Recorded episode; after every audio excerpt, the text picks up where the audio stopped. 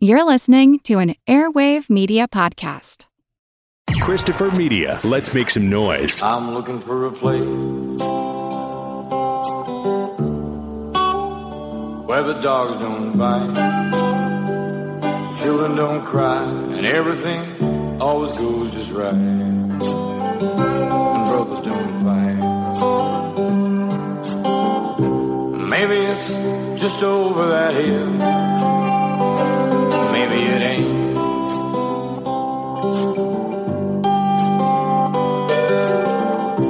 Maybe there's gold at the end of this rainbow, and maybe it's just a thing.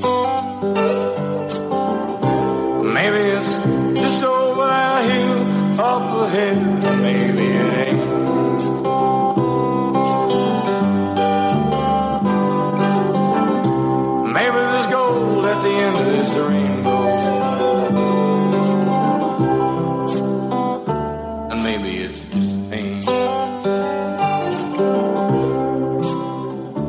Maybe it ain't. I'm just driving for a time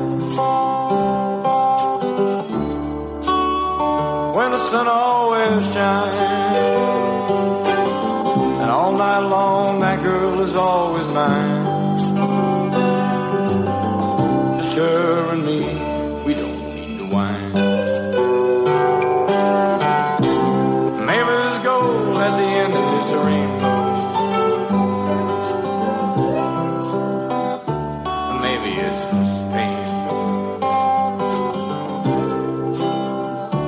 Maybe it ain't. And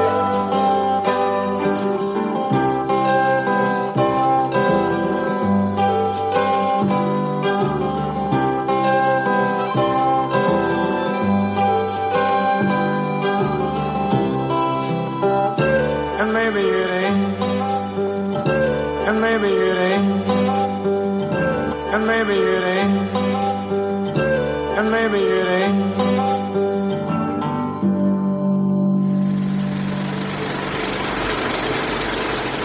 Welcome to the Projection Booth. I'm your host, Mike White. Joining me once again is Mr. Mike Malloy. Hello, colleagues and listeners. Also back with us this week is Ms. Maitland McDonough. Friends, Romans, countrymen, glad that you're all here.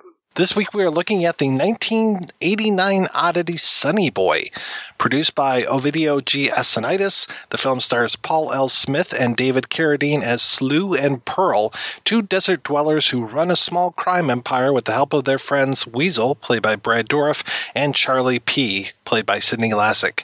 When Weasel accidentally brings a baby to Slue and Pearl, they raise it as their own, turning the child into something of a wild beast they call Sonny Boy.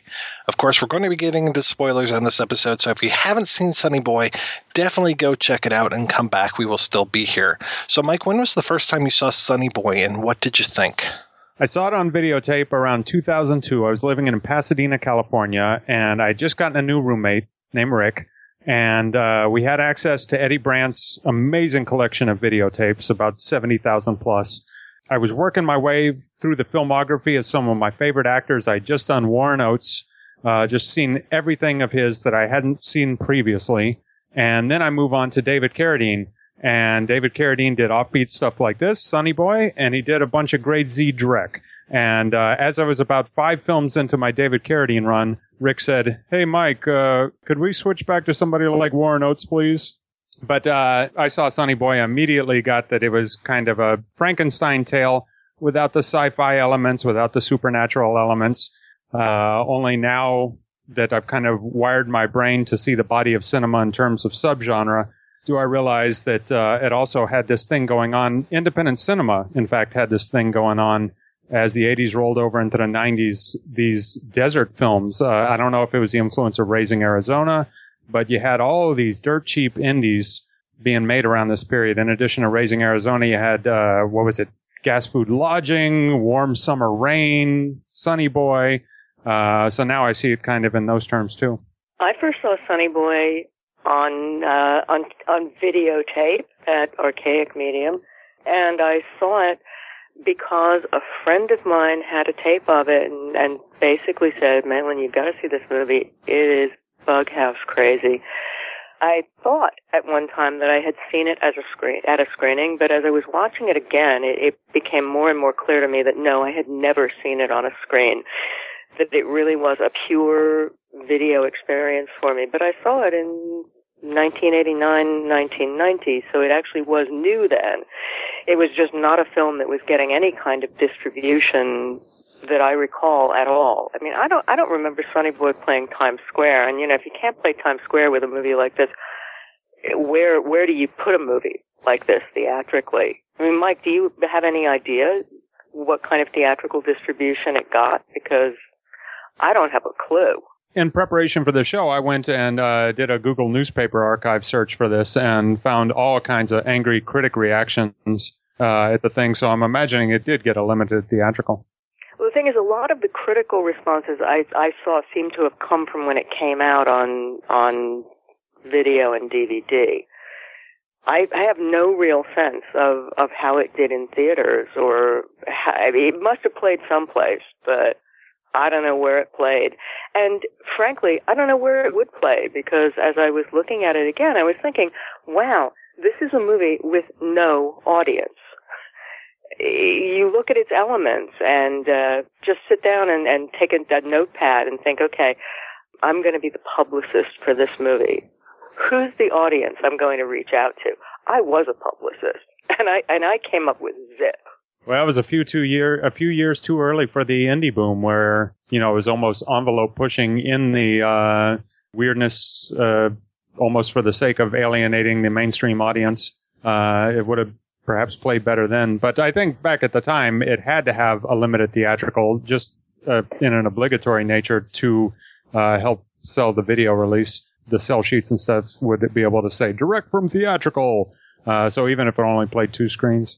And I think limited is definitely the word there, because it's a movie that, even in the context of an exploitation circuit, is a really, really hard sell. There is no monster in it. There really aren't any serial killings in it, so you couldn't sell it as a slasher movie. It's not a movie where you can applaud for anything, really. I mean, it's a movie whose overwhelming tone is one of tremendous sadness. You know, every human interaction in this film is overlaid with a layer of tragedy. So it's not a movie that I think was an easy sell in any of the usual markets, that you could pick up some weird movie that, okay, had some freaky aspect to it, that you could sell it in grindhouses, you could sell it in a place like Times Square, you could sell it in very small theaters, you could double bill it with something. I mean, Sonny Boy really is a difficult picture in a way that I think is highly unexpected for a movie that, on paper, kind of sounds as though it has exploitable elements, but in fact is simply an overwhelmingly sad, desolate movie. From what I understand, it took a while. They shot this in 1987, and it took a while to find a distributor. And then once it finally did come out theatrically, though it was limited, a lot of theaters pulled it after a few days because of it being bizarre, and I would think more than it being bizarre, because it didn't sell. And it probably didn't sell because people didn't know how the hell to market this thing. And I have to say, for me, I never even heard of Sonny Boy for the longest damn time. I only heard about it, gosh, probably like mid-early, you know, the first decade of the 2000s, and just people saying, oh, you got to see this weird movie. David Carradine is a drag queen. And by that time, I was just like, God, I've seen David Carradine do everything. I really don't need to see him as a drag queen.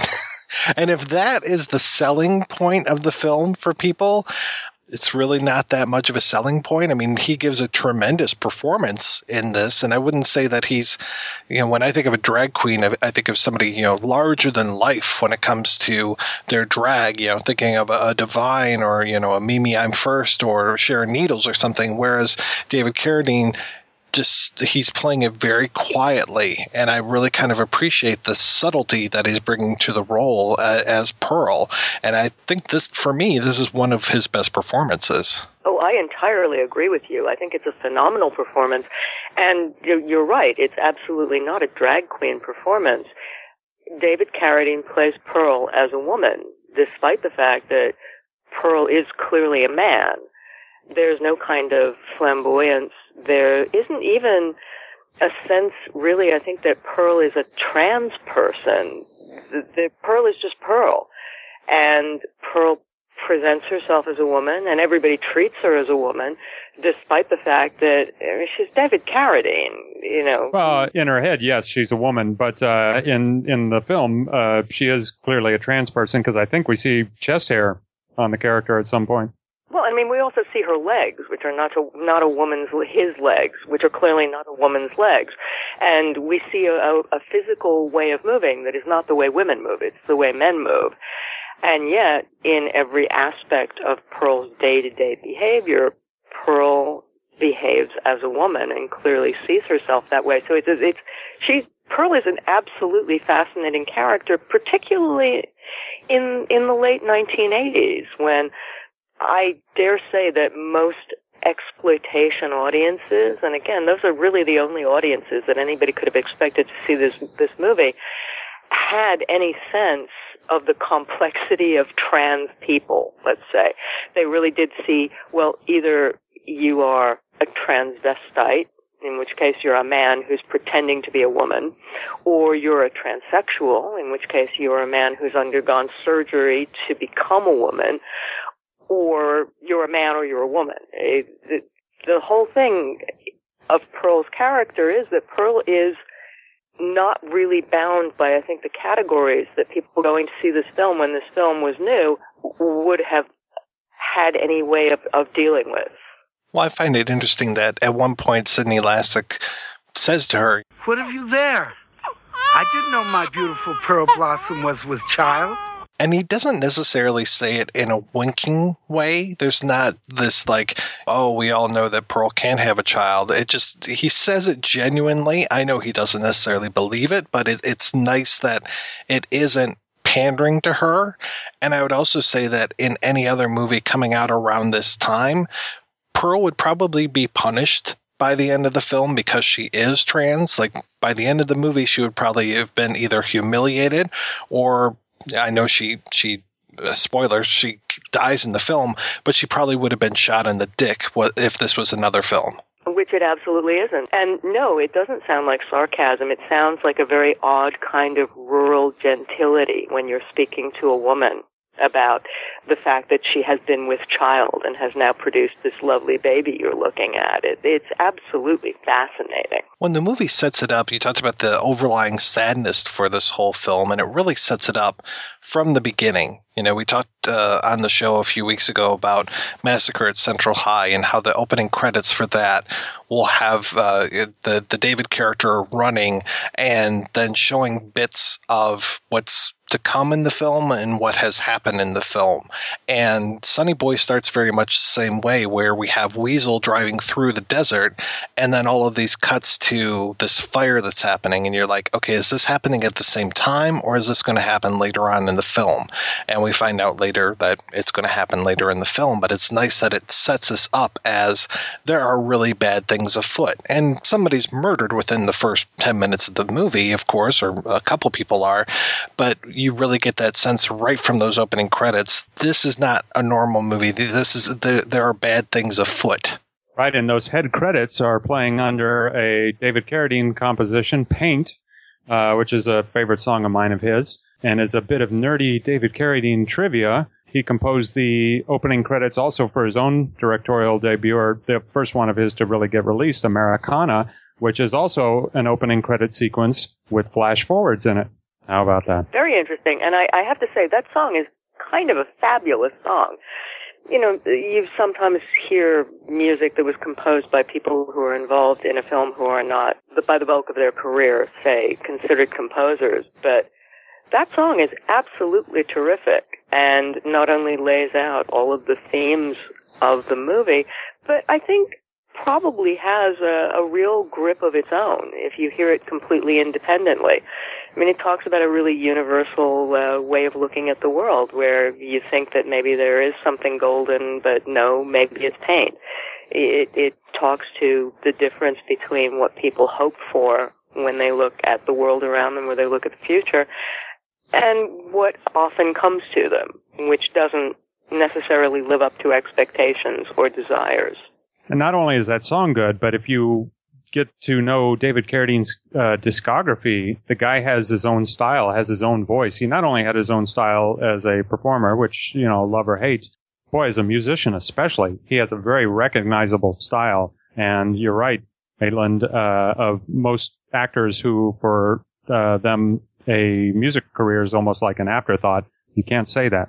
Well, I'm not really familiar with Robert Carradine's music very much, though I know he still plays and he has been a musician for a long time. But even with Keith Carradine, I'm trying to remember the name of the song from Nashville that ended up becoming kind of a single from that film. And so, yeah, these guys, they definitely had some pipes on them. I'm Easy. The single is I'm Easy, and that's a terrific, terrific song. I knew you guys would know it. I just didn't remember. I guess I disagree a little bit with Maitland regarding the film. I don't find sadness in every corner of this movie. There are certain stretches of it that are almost like an endurance test of cruelty. But what the movie does for me is it makes you desperate for these little rays of hope and little acts of kindness here and there. And David Carradine's song opening the head credits is one of those little rays of hope, one of those little flashes of, feel-good moments. You don't know you need it yet at that point, but it's one of those things, especially on repeat viewings, that allow you to suffer through the tougher stuff. Although I'm not sure that maybe it's gold or maybe it's paint is necessarily a flash of hope. Kind of pulls the rug out from under you. Right. I guess the lyrical content of the verses, though, where the guy's looking for this land where the brothers don't fight and the dogs don't bite and you don't need wine and all this kind of, striving for niceness and pleasantness. And again, I'm grasping at these rays of hope. Don't rob me of them. Right. Not to be the damper on your effort to see that there might be a golden future, but... The movie takes place over a period of, 17, 18 years. We start in 1970, and we start with Weasel, Brad Dourif. And initially, I think, of course, we see him in the opening credits, and we see him in this first scene, so I'm thinking that the movie's going to be about him, but it ends up talking about pulling the rug out from under you. It ends up not being about him, though he is prominently featured in this first scene where he tries to hotwire a car and ends up killing this young couple who are at the Harmony Hotel. And he is our introduction to Slew, who's played by Paul L. Smith, because he takes the car and apparently steals the TV from the hotel, even though Slew owns the hotel, apparently. But I think to Slew, he owns everything. Everything is just there for him to eventually pick up and turn a profit on it somehow.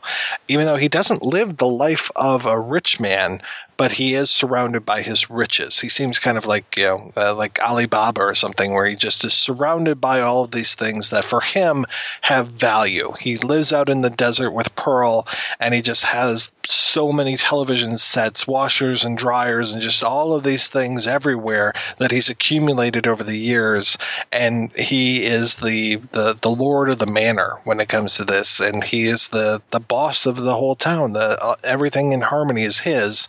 And really, a lot of this film is him kind of reaching out beyond perhaps his his grasp, his reach outdoes his grasp or whatever, and he can't necessarily branch out of Harmony, but he definitely has a hold over that town. You did interpret the stuff as being for sale, though, right? You don't think he's a hoarder? Okay, good. Oh, yeah. No, he's definitely not a hoarder. He's definitely there to turn a profit out and all this stuff. Though, I don't think he's going to sell that mortar anytime soon. It's not for sale. I think overall there's a very film noir feel to the town of Harmony. It's like the kind of towns that you encounter in Dashiell Hammett novels or Raymond Chandler novels, where the entire town is run by a person or a family who are deeply invested in enterprises that are not strictly legal, but they really do own their environs, and they own everybody who's in the town who is willing to go along with them, and pretty much everybody who's not willing to go along with them is dead, because it's a take-it-or-leave-it deal. If you're going to live in this kind of town, you are going to be part of it, or you're not going to be part of anything anymore. So there's a very, to me, film noir aspect to the setup of Harmony and the way in which Slew rules over it.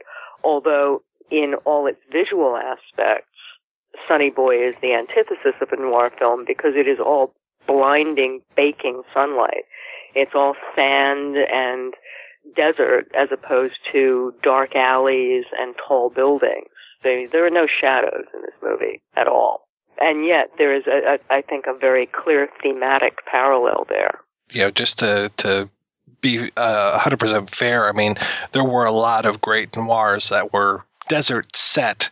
So we did have things like Desert Fury, and even I would say things like Nightfall, where the end of the film, the climax of the film, takes place in a snowfield, which you can't get any more blindingly white than that for me.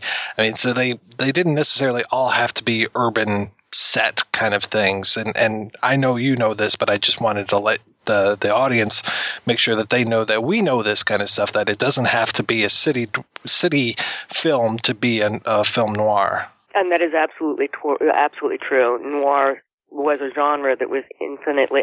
I'm not even sure. I think I might be with Paul Schrader on the idea that noir is actually not a genre, it's a style.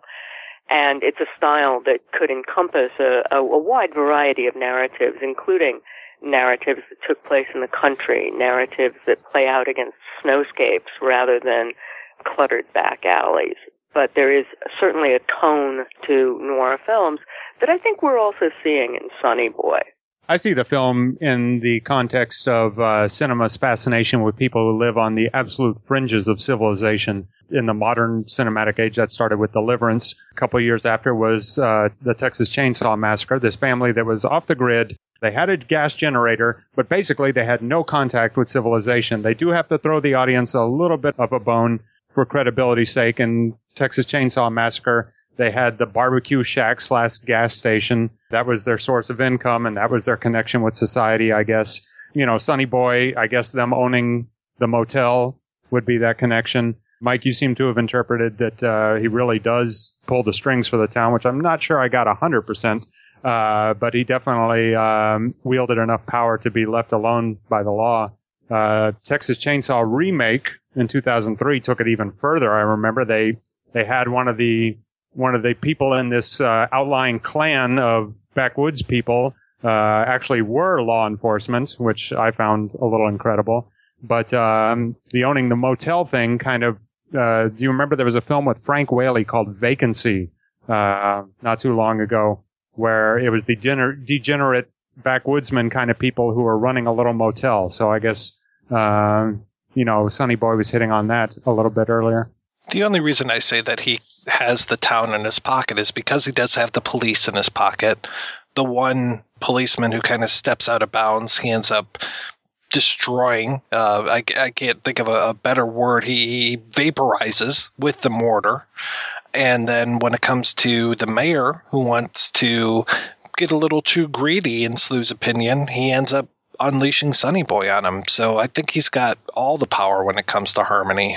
And I think one of the things that this movie does exploit in a really canny way is the fact that by the time Sonny Boy was made, the overwhelming majority of Americans lived in urban areas rather than rural ones. And there is a fear, I think, on the part of people who grew up in urban areas of what goes on in these little towns that one drives through that appear to be half dead. Towns with main streets where half the storefronts are closed down, towns that don't seem to have any business in them at all, towns where you don't see people on the streets, as I said, as you're driving through, that feed a certain kind of paranoia about what goes on out there. And Sonny Boy is an absolute nightmare parable about what goes on out there. Indeed, yeah. There's all kinds of films... Deliverance, the pawn shop scene of Pulp Fiction, their horror works in the way that it reminds you that a lot of sick shit happens in this world when nobody's looking and behind closed doors. Bring out the gimp. I think the gimp's sleeping. Well, I guess you just have to go wake him up now, won't you? I kept getting a feel of Tourist Trap while I was watching this film, as far as that idea of the rural nightmare kind of thing, and just the way that Chuck Connors would play with people in that film, and you never knew exactly where you stood with that. Not enough man. No, I completely agree, and I am, if I may say, the quintessential urban person who drives through little bitty empty towns and just thinks, wow, I hope we've got a full tank of gas because I don't want to have to stop here for anything. And it's something that, you know, occasionally my husband and I have had to talk about because my husband comes from West Virginia. He grew up in Morgantown, which granted is a city and a university city at that. So it is not backwater West Virginia, but it's 15 minutes out from where he grew up. You're on a road called River Road that looks like something, you know, out of an Erskine Caldwell novel. And I find that unbelievably creepy. And he's always said, well, you know, Maitland, this is a city thing with you. You don't understand. It's not as scary as you think it is. And my feeling is, you know what? I think it probably is as scary as I think it is, because God knows it scares the bejesus out of me. So we've talked a lot about Slough. We've talked a little bit about Pearl, but we really haven't talked about Sonny Boy himself, which is the baby that Weasel unwittingly drives back to Slough and Pearl's place. And as soon as Pearl sees the baby, and luckily she's the first one who sees it, because Slough pretty much just wants to take the baby and feed him to the hogs. And Pearl is not having any of that. So after a little bit of a power struggle between the two, Pearl kind of gets her way and is able to raise Sonny Boy, but really, at the end of the day, it is Slough that is raising Sonny Boy, because there's not a whole lot of love that's happening in this family, and there's a whole lot of torture going on in this family. Although when Sonny Boy talks about his past, one of the things he remembers most vividly, you know, is the warmth of his mother's breast. So clearly that little bit of love that he is able to get from Pearl is a really significant thing for him, and it's clearly the thing that makes him not another animal. Mike Malloy, Ray of Hope, number 17. There you go. And that is, I think, one of the little rays of light in this movie. That is why Sonny Boy is not just an attack dog. There is something in him that is human, and that's Pearl. Pearl did that. Yeah, I forget, historically, those kids that have been found at age 6, 8, whatever, who are wild childs, have they been civilized successfully, or does it always end badly? In any case, it doesn't end badly with Sonny Boy. We get the feeling that, yes, spoiler, he is persuaded to be civilized in the end, and yeah, that is Pearl's doing, clearly. Well, I think he desires to be civilized from the very beginning, but it is held back from it, among other things, by the fact that he quite literally has no voice, because his voice is sitting in the freezer in the form of the tongue that was cut out. So, and not by Pearl. You mentioned earlier that this is a Frankenstein story. He very much is like Frankenstein's monster, who was created in the image of man and then treated like a beast. But ultimately, there is a humanity in him that desires to not be a beast, to be a person. Although you do wonder for a while, because in his voiceover, he's talking about some of the lessons he's learned from his father, cruel, terrible lessons, and speaking about them as if they are, you know, valuable lessons, as if those are, you know, I'm so glad that at age 6, my dad cut out my tongue and taught me the valuable lesson of silence. You are pretty worried about how he's going to turn out. Father cut loose my tongue. A present for my birthday. A gift of silence. This'll make you perfect. And Pearl, she put my voice in the freezer for safekeeping. And then ate sweet cake. It is certainly worrying, and he's been taught the lesson of being able to deal with pain, to be able to deal with torture.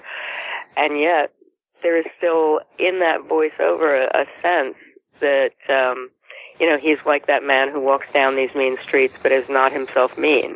There's definitely a poetry to those lines, and then the delivery of it is very, very gentle. And I think that's very smart, the way that they did that, to kind of be that nice counterpoint to the cruelty of the world that we keep seeing.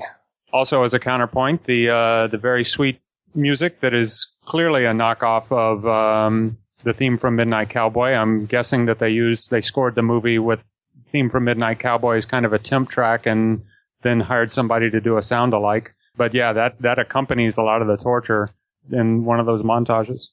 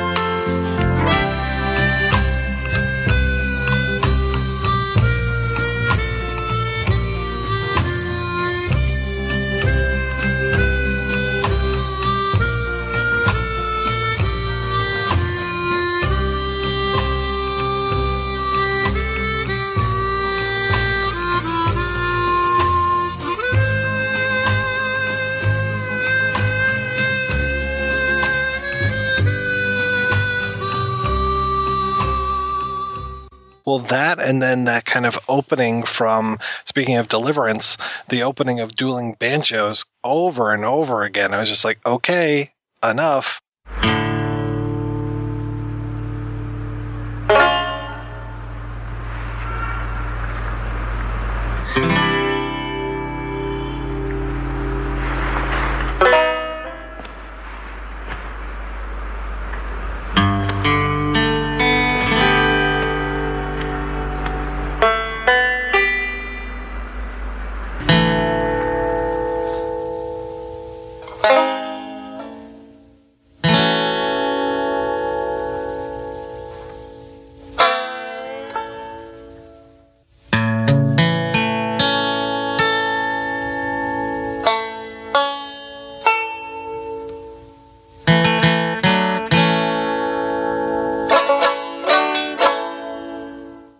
I hear that kind of stuff, and you're right, both of those are sound alikes. You do think that maybe this was temp scored with certain pieces of famous music and then rescored with sound alikes. Oh, and I did want to talk about the other people in the town a little bit. I appreciate the character that Conrad Janis plays in the movie, Doc Bender, and in any other, I guess, kind of to your point, Maitland, as far as a film noir, in any other film noir, he might have been our hero because he's kind of the only person that stands up to Slue even a little bit. But then he's got this great damaged past that they make allusions to throughout the film. And I love that he's trying hard, but he's never going to necessarily get ahead, even though he's the last man standing, he and Sonny Boy, at the very end of the film. So he does kind of succeed, which is, again, unusual for a film noir, that, you know, usually at the end of the movie, it's worse for you than at the beginning of the film. But it's his character adds something to the movie that really kind of takes it to another level for me, because it could just be about this crazy, wild family and the, I don't know if you want to call Weasel and Charlie P the minions, though I guess they kind of are, especially when they take Sonny Boy out on their own to use him for more crime. But that counterpoint of having Doc Bender there, I think, really takes us to a different place, though I wish there was a little bit more of him. The thing that I love about Doc Bender is that he actually plays a part that is not uncommon in noir films, and that is the part of a doctor who has done something in his past that has made it impossible for him to continue to practice as a regular mainstream society doctor. And so he's wound up being the doctor to gangsters and gunsoles and generally bad people, but who is still in a very real way committed to a sense of himself as a doctor, a person who's supposed to heal, a person who's supposed to help people. Now, Doc Bender's background is particularly bizarre because it has to do with transplanting monkey nuts into people, but the fact is, you can see how that might have been intended well, because frankly, I think all of us know that there is a history of people, men specifically, looking for restored virility by having all kinds of glands and other things implanted into themselves to restore the potency that they feel they've lost. So that's not actually as wacky a thing as perhaps it ought to be. And so Doc Bender is a more sympathetic character than one might imagine. And, of course, by the end of the film, he's proved himself a very sympathetic character in the most deranged possible way, because that's the way Sonny Boy works. It's in the most deranged possible way. Yeah, he's Mike Malloy, Ray of Hope number 8, probably. But the interesting thing is that, he's at odds with Brad Dourif's character in the film. And both of those characters, both Brad Dourif's character and the doctor, are both pretty sympathetic to Sonny Boy. I like the scene especially where Brad Dourif's character just wants to play with Sonny Boy, just to, give him some diversion. Is that when he bites his thumb off? Yeah. Right. The scene ends badly, but the scene ends with conflict, but the intent is there.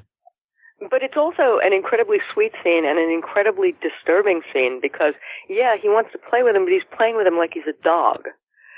And, that flies in the face of what you've already, by that point in the film, begun to see, which is that Sonny Boy is striving to reclaim every thread of humanity he can, and yet he's so desperate for any kind of human attention, for anybody to pay attention to him in a nice way as opposed to beating him or locking him up in a shed.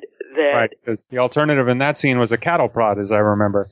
Exactly. He is happy to be treated like a dog, because being treated by a dog is absolutely great by the standards that he has learned to live by. And one of Mike Malloy's other rays of hope is the girl Rose that Sonny Boy ends up meeting when Slue decides that the town of Harmony is not big enough for him, that he wants to branch out. So he loads up the ice cream truck that has a cage in the back of it, and off they go into one of their adventures outside of the city. And Sonny Boy ends up meeting this girl with who comes by looking for ice cream, and she comes back a few times in the film. Now, I have to say that the first time I watched this movie, I didn't really realize that that was the same girl who comes back later on. So when this girl shows up in the desert and shows up in town, I thought that they were actually different women, so it took me a while before I connected them all together, that they were all played by the same actress, and she just happens to show up in different places throughout the film. Yes, you just have to learn the difference between the blonde in the film with good teeth and the blonde in the film with bad. Yes, there are some very bad teeth in this movie. Well, yeah, Savina Gersak as the blonde Sandy with the bad teeth, who just is so vicious at all times and just wants to lead that lynch mob. And then Rose is definitely her opposite there by being the blonde angel who wants to reach out to Sonny Boy and treat him nice. But, yeah, of course, at the end of the day, as we know with all Frankenstein stories, there is definitely a lynch mob. The pitchforks and torches are lit by the end of this film. Fortunately, and I have to say, by the time you see that crowd gathering, it's really kind of a great thing, because it is staged in such a way that you cannot not relate it to your classic Universal Frankenstein movies. It is very clear that that is the angry mob with pitchforks and torches. You know, there's the metaphorical aspect of it has pretty much melted away, and it is exactly the same thing there. Well, let me go ahead and say one of the things that's fascinating about Sonny Boy is that on the one hand, it's not subtle. It is drawing on really familiar genre tropes and not hiding their origin at all. And yet there is a kind of shocking subtlety to it in the way that it treats individual characters, primarily the character of Sonny Boy himself. I mean, yes, it's very clear, I think, to anybody who has seen a Frankenstein movie that he is Frankenstein's sad creature, created by a man to look like a man, and yet doomed to be rejected by society, by individuals and by society as a whole. I mean, he's a tragic monster, and yet he's not a Frankenstein monster. He's a feral child, the kind of person who, in most normal contexts, would wind up in the custody of child protective services at some point and be taken away from this horrible, horrible family. And yet the whole story unfolds in this kind of desert enclave where it appears that none of those normal societal structures exist. The only thing that exists is the town of Harmony. And Sonny Boy's father runs this town, and therefore it's made in his own psychotic image of the way things ought to be. And there really is no respite. There's no place for somebody to turn. I mean, somebody in that town who thought that maybe there is something really peculiar going on up at that house wouldn't even know who to call.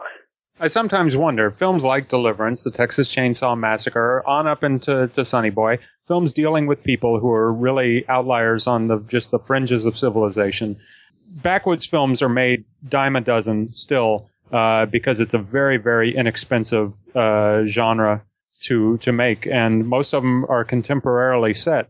I don't know how you guys feel. I don't feel that they work anymore if they're set in a contemporary setting, because I think the world is smaller now. Everybody, even in the most remote, desolate mountain town or backwoods village or anything, they still have access to satellite phones now, and they still, the world is just a smaller place because of technology. So I think, you know, there's got to be a cutoff at some point. I don't know which side Sonny Boy falls on. These kind of stories are just not as credible anymore. I don't know how you guys feel. I think Maitland would disagree with you, because it sounds like any trip 15 minutes out of Morgantown is going to be pretty terrifying to her. I don't think, in fact, that the fact there is an enormous social services structure in the United States necessarily translates into a structure that catches everybody who needs help. I think there are still, and I think this based on things that I read in newspapers with depressing regularity, there are a lot of instances in which families are able to conceal enormous levels of dysfunction regarding particularly their children that you wouldn't think were possible in this day and age, and yet they are. So I don't find Sonny Boy the slightest bit implausible, frankly. It is certainly presented in an extreme way, but I don't find it implausible at all. And I think that's a tragedy, but I'm not entirely certain how you can fix that, because as you said, there is a superstructure designed to allow people to call a social services agency and report. You know, I know that the people who live down the street from me have 9 children. 7 of them have never been to school. And I think that there's a real problem in that house. And yet sometimes dysfunction of that kind goes entirely unnoticed until either by accident or because somebody in the house does something or has something done to them, the police wind up involved and then walk in and say, whoa, okay, calling social services right now. There's an enormous problem here. I want to go back to the Frankenstein metaphor again really quickly here and talk about the way that the film kind of turns it on its head a little bit, as far as the idea that Sonny Boy is not grotesque, though he seems to be a grotesque to the rest of the town. Everybody's afraid of him. Everyone strikes out at him, or so many of the people in the town do. I mean, people have sport with him. When he escapes from his captivity, he runs across a couple who are having sex, and they decide to chase him down and have a little bit of fun by sticking him with a knife as they're running past him on a motorcycle. So it's interesting, though, that he's a very handsome fella, but he's treated like he is an animal. It takes a lot for people to see past that. And I love that moment. It's kind of like the moment in Frankenstein where he looks down at the pond and sees his ugly visage.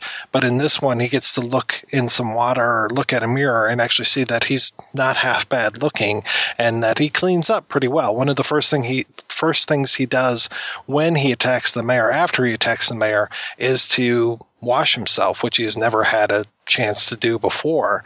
And when the dirt comes off, he ends up not being a beast, but actually a fairly good-looking man. And the other thing that I found interesting as far as the Frankenstein stuff is that at the end of the film, when the villagers have the pitchforks and torches, that it doesn't, you know, they end up burning Castle Frankenstein, but they don't end up, you know, killing Frankenstein's monster. They end up killing the real monster. They end up killing Frankenstein himself by killing Slew, and unfortunately killing Pearl as well, but by destroying the environment that created Frankenstein, that created Sonny Boy. In Carradine's memoir, he describes the movie by way of reference points to other movies, and he mentions Bonnie and Clyde and stuff, clearly in reference to the shootout at the end. But he also mentioned Rocky Horror Picture Show, and what I think he meant by that was the cross-dressing of his character. But what immediately sprang to mind was Sonny Boy himself, because when I think back to the movie, for some reason, blonde, good-looking, muscular, I just put the image of Rocky from Rocky Horror Picture Show in his place, because I've always thought of those two guys in the same way. Well, yes, Dr. Frankenfurter is definitely making a man with blonde hair and a tan. He's good for a living man. He's not aspiring to make a carnal house creature, and in fact, he's not. Nor is Dr. Frankenstein, of course, in the original novel. I mean, he is limited in a certain way by the place that he has to get his raw material, which is charnel houses, puts together the best creature he can out of them. But, of course, the thing that I think many people don't know, because I don't think most people read Frankenstein. I think most people know the Frankenstein monster through various movie incarnations, is that although the Frankenstein monster is not attractive, he doesn't look like a monster. He's simply ugly, which is kind of a horrible, horrible commentary on the way people treat each other. All that's wrong with him is he's ugly, but by the time he's unleashed on the world, he is, in fact, a gentle creature, somebody who wants to be loved, who, when he finds a place to hide, which is in a shed behind the home of an older man who lives with either his daughter and his son-in-law, or the other way around, who likes to read to them at night, and the creature learns to appreciate literature by listening to them and develops an enormously delicate and sophisticated sensibility. He's not a rampaging monster.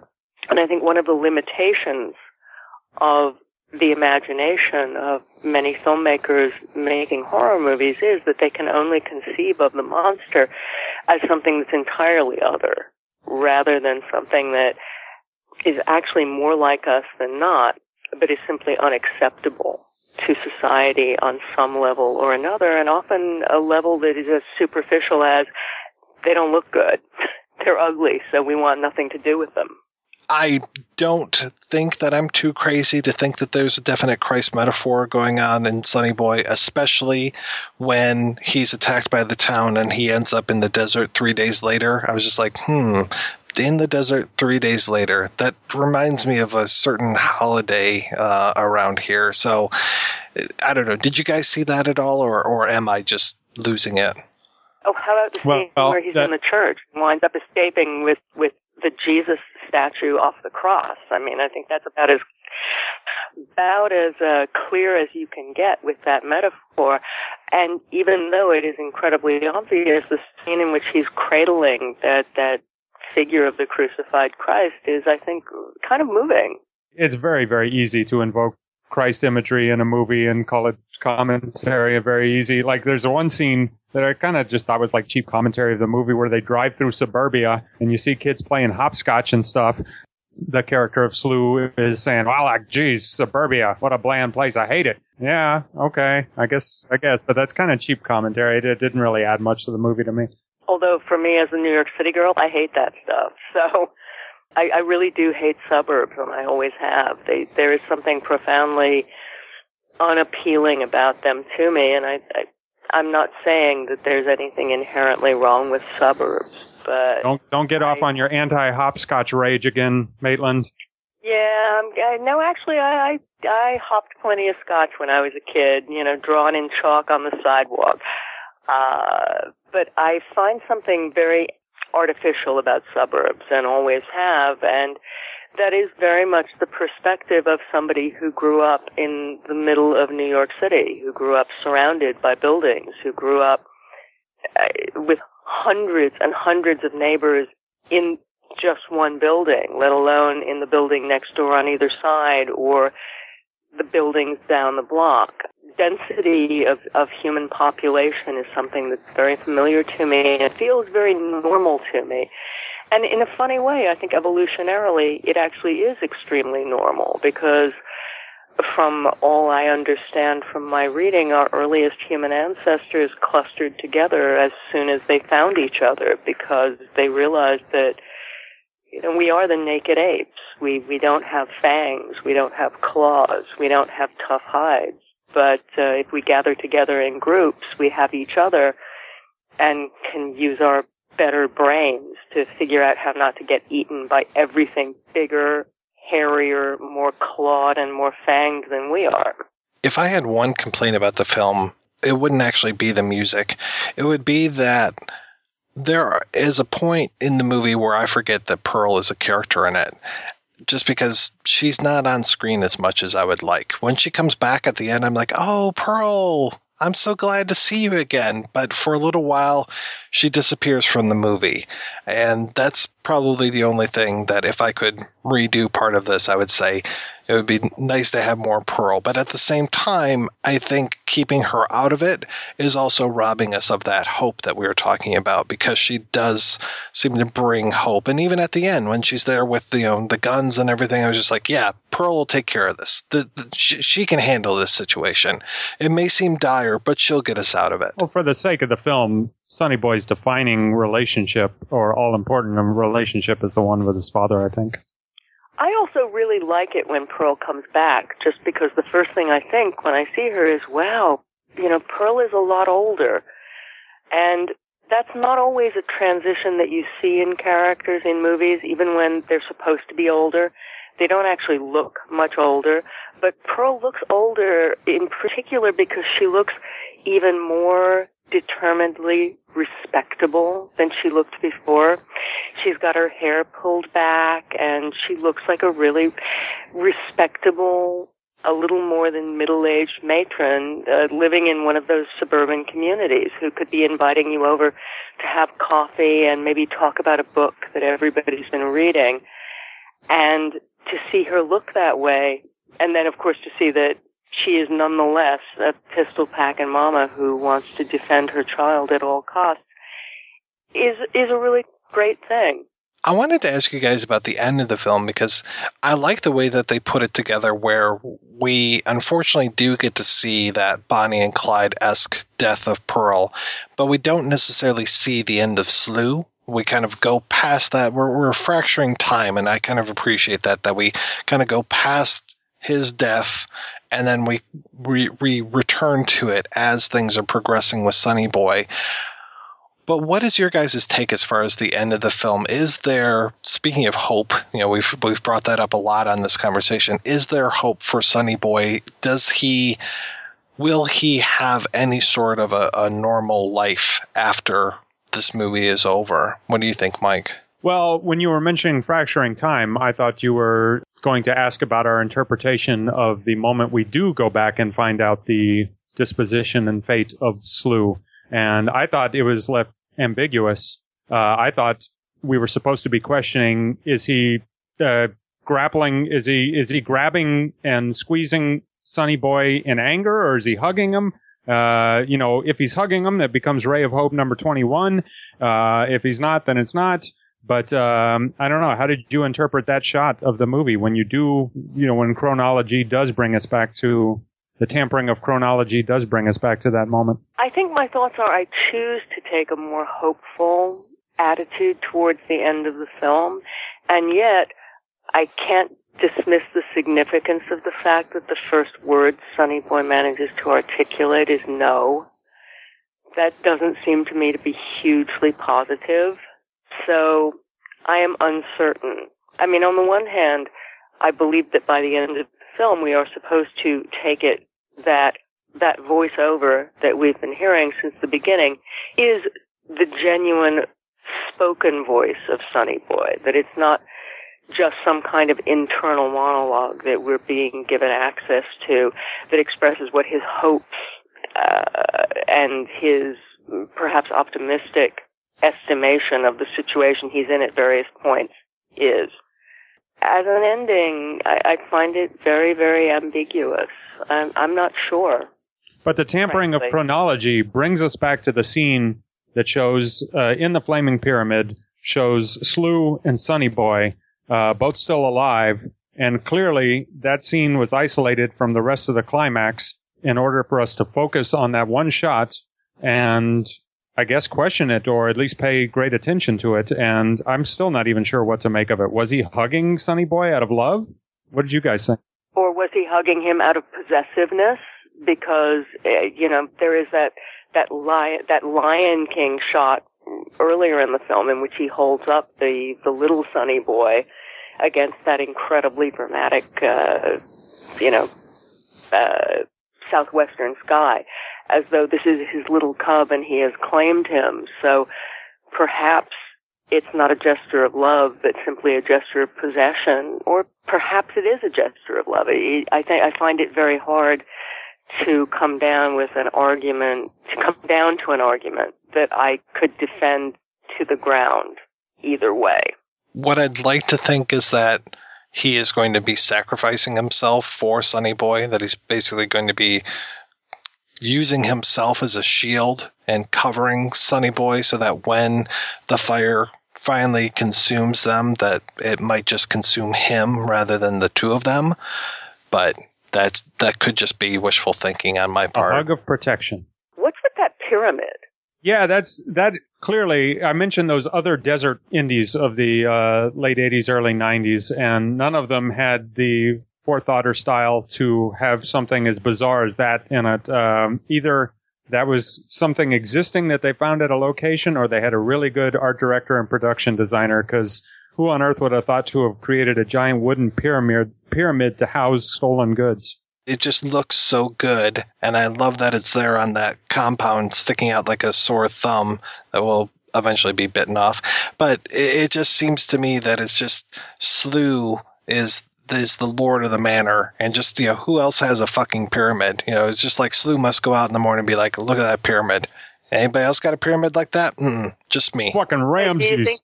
I mean, do you think he's imagining that this pyramid represents the immortality of his line in some way? Because certainly that's what the pyramids were all about, right? They were about a form of immortality, granted in the terms of mummified remains. But, I mean, there's something incredibly grandiose about that pyramid. Well, and at the end of the day, it is the protection of the line, because that's where Sonny Boy kind of crawls out from the wreckage of it. And yet, do you think that's what Slew imagined, since he finds his son lacking in every respect? No, there's only a few moments where I think he's actually proud of Sonny Boy. I think whenever he commits a murder for him, he's happy. That's probably about it. So it's kind of a fascinating ambiguity in the middle of a movie that I think is ambiguous in a tremendous number of ways, a fascinating number of ways, for a movie that looks so much like a classic exploitation picture. Yeah, and it does. It feels older than it is. Like, when I watched this movie the first time, when I finally saw it, I had to look. You know, I did say that it was shot a few years before it finally came out, but only a few years. It wasn't a decade or more. But there are moments in the film where it feels more like a 70s film than it does an 80s film. I mean, every time I'm just like, really? 89? This came out in 89? And then I always wonder to myself, it's like, how did I miss this? This was 1989. You know, I'm 17 years old at the time, or 18 years old. How did I not know that this movie was out? This seems kind of like custom built for the group of friends who would go out and rent the strangest things on videotape that we possibly could. Just totally under the radar. Never caught it. Well, you know, speaking directly to that, as I said this evening, I watched it with Frank, and somewhere around the middle, Frank said, "Wow, these 70s movies were incredible." And, you know, I said, well, actually, this is not a 70s movie, but you're absolutely right. Everything about it feels like a movie that was made in the 70s. Everybody on the villain side of the picture, I mean, Carradine, Smith, Dourif, Lassick, I mean, even Conrad Janis, all those guys, very big in the 70s. You know, and if I see Lassick and Dourif in the same movie together, yes, they look a lot older than they did in Cuckoo's Nest, but I'm just like, oh, wow, okay, yeah, these are some really strong 70s actors going on in here. And of course, Carradine, you know, just was huge back then. And then even with Paul Smith, it's like Paul Smith, I remember mostly from his turns in the early 80s with Popeye and with Dune, and then, of course, Midnight Express, but you know, it's just like, wow, he feels like he belongs more in the 70s, you know. And then I guess also, sorry, I forgot Crime Wave, you know. But these are all like early to mid 80s films. He seems more like a holdover from the 70s to me. Paul Smith in this movie, I had never noticed it in other roles, but especially when he grins and he has that little glint in his eye, he looks like a chubby Ben Gazzara. I'll do you one as well. There's a point where Sidney Lassick has gray hair and a mustache, and he kind of has those bug eyes. I was thinking Jerry Colonna when I was watching him. Who on earth is Jerry Colonna? Yeah, he was really big in the 50s, and he had an amazing singing style. He would start the notes and then wait for the music to catch up to him.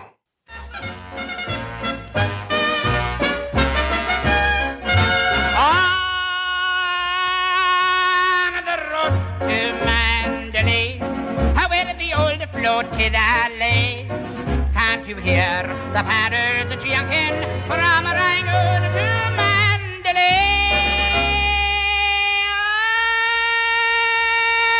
On the road to Mandalay, where the flying fishes play, and the dawn comes up like thunder out of China across the bay. Ah, yes, not guilty.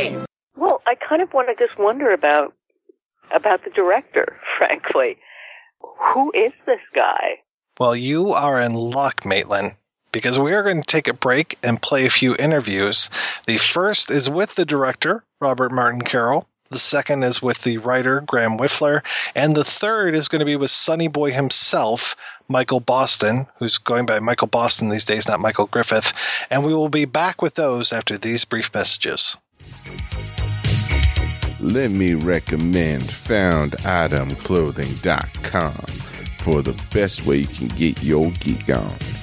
Found Item Clothing has everything to proudly display your nerd love, from Star Wars to Star Trek, from TMNT to BTTF. From S to XXL. And with Halloween right around the corner, Found Item Clothing has a wider range of costumes, from Snake Plissken to the dude. From Snake Plissken to the dude. From Snake Plissken to the dude and everything in between. And everything in between. Visit FoundItemClothing.com today. Before it's too late. Hello from Cinema Detroit. We are Metro Detroit's only truly independent cinema, and also the only first-run 7-day-a-week movie theater in Greater Downtown. We deliver an eclectic mix of current, indie, genre, cult, and classic movies in the heart of the city. Like a sommelier choosing wine for his or her guests, we handpick our slate of films, many of which are exclusive to the Metro Detroit area, the state of Michigan, or occasionally the entire Midwest region. Cinema Detroit features in a unique setting in a former furniture store and a warm hometown atmosphere, including always fresh popcorn, Detroit-made Faygo soda, and other locally created treats. Please visit our website, cinemadetroit.com, for the latest features and showtimes. You can also like us on Facebook and follow us on Twitter, Tumblr, and Instagram. We look forward to seeing you soon at 4126 3rd Street in the city, zip code 48201. Hi, this is Andrew from We Hate Movies, and you're listening to The Projection Booth. If you feel like laughing after listening to some serious film discussion, head on over to our show, WHMPodcast.com. Every Tuesday, a new episode drops, us ragging on bad movies, whereas the good folks here at The Projection Booth are talking about good, hearty, cinema-related stuff. Go here for the cinema. Come to us for the laughs afterwards. We Hate Movies every Tuesday.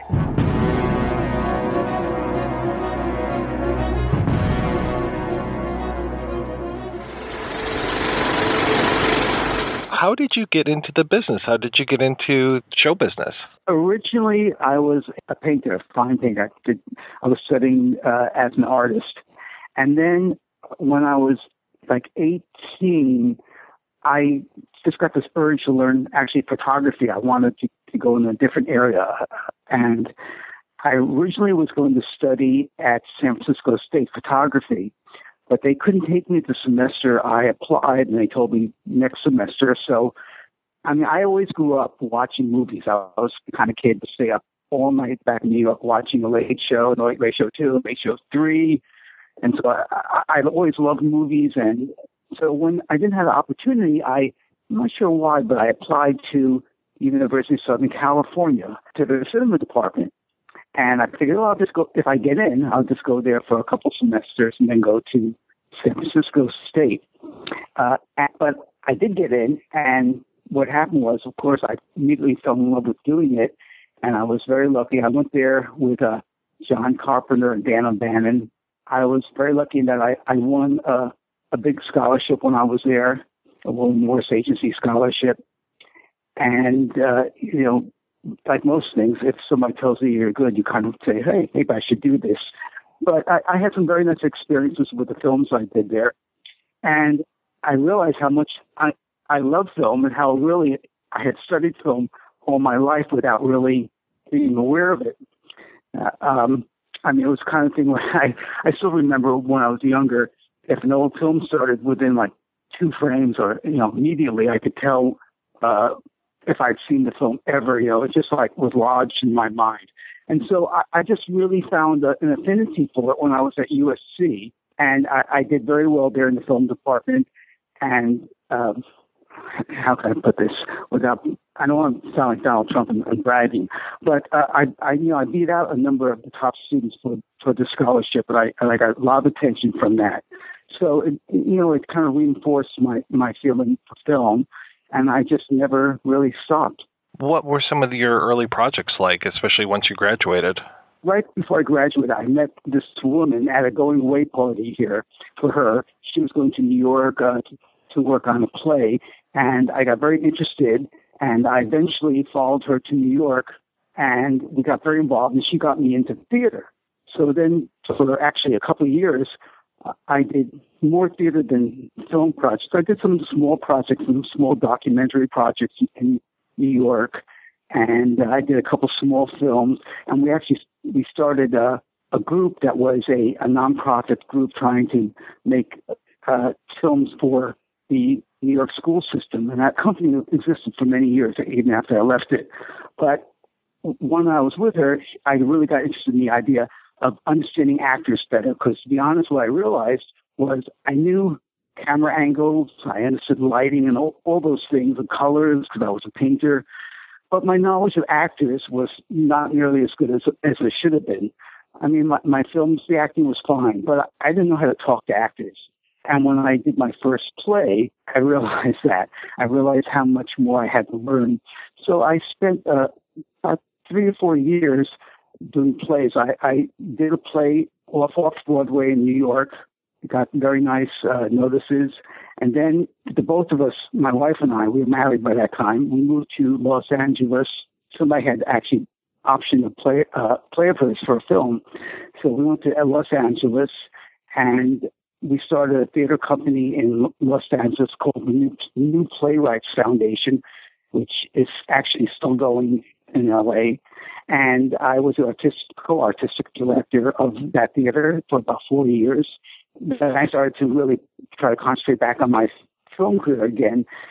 And my wife and I, we had a company called Daycar, D-A-Y-C-A-R Productions. And my wife became actually a very successful TV and feature film writer. And I was an associate producer on some projects, and I kind of ran our company and did things like that. But it took a long time before I actually got my first feature. And I did a short film during that period called Pale Horse, Pale Rider, based on a famous story by Catherine Ann Porter. And I think it was a very nice film, worked with some wonderful people. It was a big production. It was actually, at one point we closed down the main road in Colorado Boulevard in Pasadena because we recreated Pasadena like 40 years ago. And so we had all these old cars who died. And so we actually closed the road down, which is very unusual there. They don't usually like to do that. I made that short film, and I loved that. And I tried to get a feature from that, but it just took a long time. I'll tell you a story which is not necessarily flattering to me, but I think it's kind of interesting. So I've got a short film, I've got a very good agent, and sending me out, and things aren't really quite coming. But then my agent says, hey, I'm going to get John Huston to look at your film. And I said, wow, he's one of my heroes. That'd be great. So I remember going to this, I was not in the screen, but I remember being outside, and afterwards, I didn't really get to speak to Houston. And then I asked my agent, what do you think? And he said, he didn't like it. So, it's a tough business, and that hurt, of course, having someone who I admired not liking it. That reminds me, I had done a short earlier called Glitter Meets Strongheart. I guess you might say it's ahead of its time. It was actually about a transvestite and his best friend, or her best friend. I did that, wow, it must have been like 1973, 75 or something. But it was, I thought it was kind of a fun film. It was just a fun thing. And about a guy who was a postman and really likes to dress up and drag. And people at work don't know about it, and his friends. And but I had a great, the great part about that was I worked with this guy named Andrew Marx. And he was the grandson of Groucho Marx. When we had the premiere of that at a small theater in Hollywood, Groucho actually came to it. And that was really something. And afterwards, it was a comedy. And Groucho said, yeah, I liked it. But of course, at that point, he was very old, so I don't know if he actually completely knew what was going on. But just to have him come to a film of mine, that was really exciting for me. So my life became very successful. I really put 4 or 5 years in that. I was really concentrating on her career, trying to get things going. And my career kind of took a secondary step. And then I started to push my career again. Again, I was taking meetings, but things weren't happening. You know, in the meetings, the first thing they would always ask me is, okay, what stars do you know? Because they always wanted to bring in stars. And even though my wife and I had worked with a lot of people, weren't the kind of people who go to a lot of Hollywood parties. So we didn't make close friendships. I couldn't call up somebody and say, hey, be in this thing. And so I didn't get these projects, and that was probably only part of the reason, you know. So it didn't work out. Then one day, though, I got a phone call from a man named Paul Mason. And it turned out my lawyer at the time, a guy named Paul Brindze, B-R-I-N-D-Z-E, who he had sent my short, the one I mentioned, Pale Horse, Pale Rider, to him. And Paul liked it. He said, you know, I've got a project here. You might be really good for it. Come down, take a look. So he was the head of production for Trans World Entertainment. And I went down there and I read this script called Sonny Boy.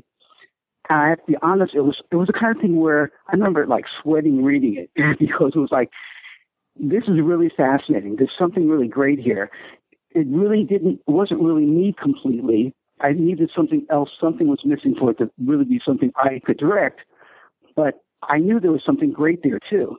So I said, yeah, I want to direct it. It was like that the same day I got that project. So that's how Sonny Boy came about. We did Sonny Boy. I don't know if you've seen a recent Blu-ray release, but Graham Whistler has commentary on there. And Graham's still pretty mad at me about that because he wanted to direct it. I understood that, and I actually remember asking him a couple times, how come you're not letting the guy who wrote it direct it?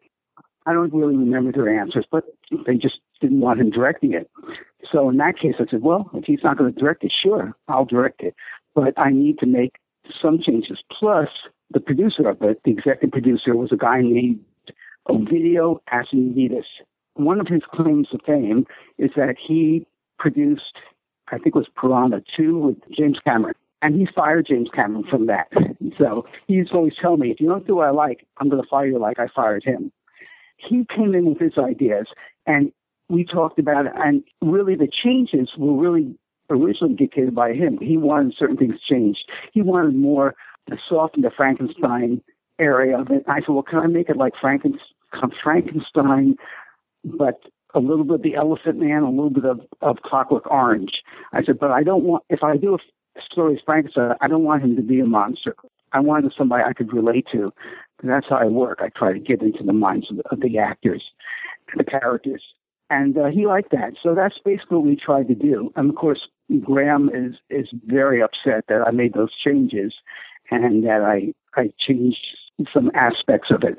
But I was trying to keep to the heart of what he was saying, but just make it something that I could direct. You know, every director has to bring his own thing in. I feel kind of bad that Graham still harbors a grudge against me about that. Interesting, when I was making that film, I can tell you a couple of funny stories about making it too. So when David came on the set, it came like about 4 days after we started shooting because he was doing something else.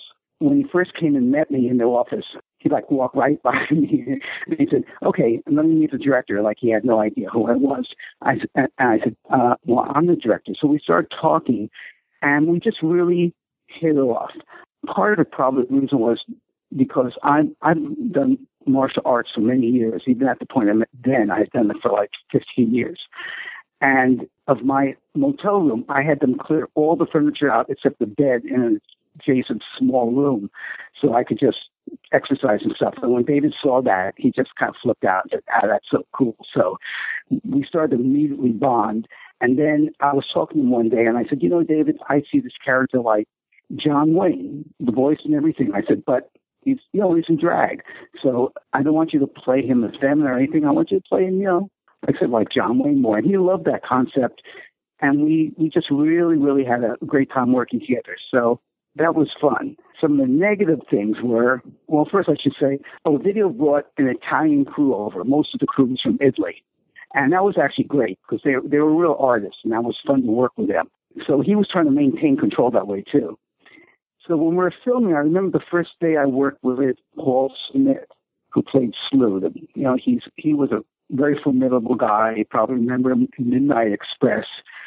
I remember Paul doing a scene there, and I had earphones on, but he didn't know I was hearing him. And I can hear him saying, "What's this guy doing? Does he know what he's doing?"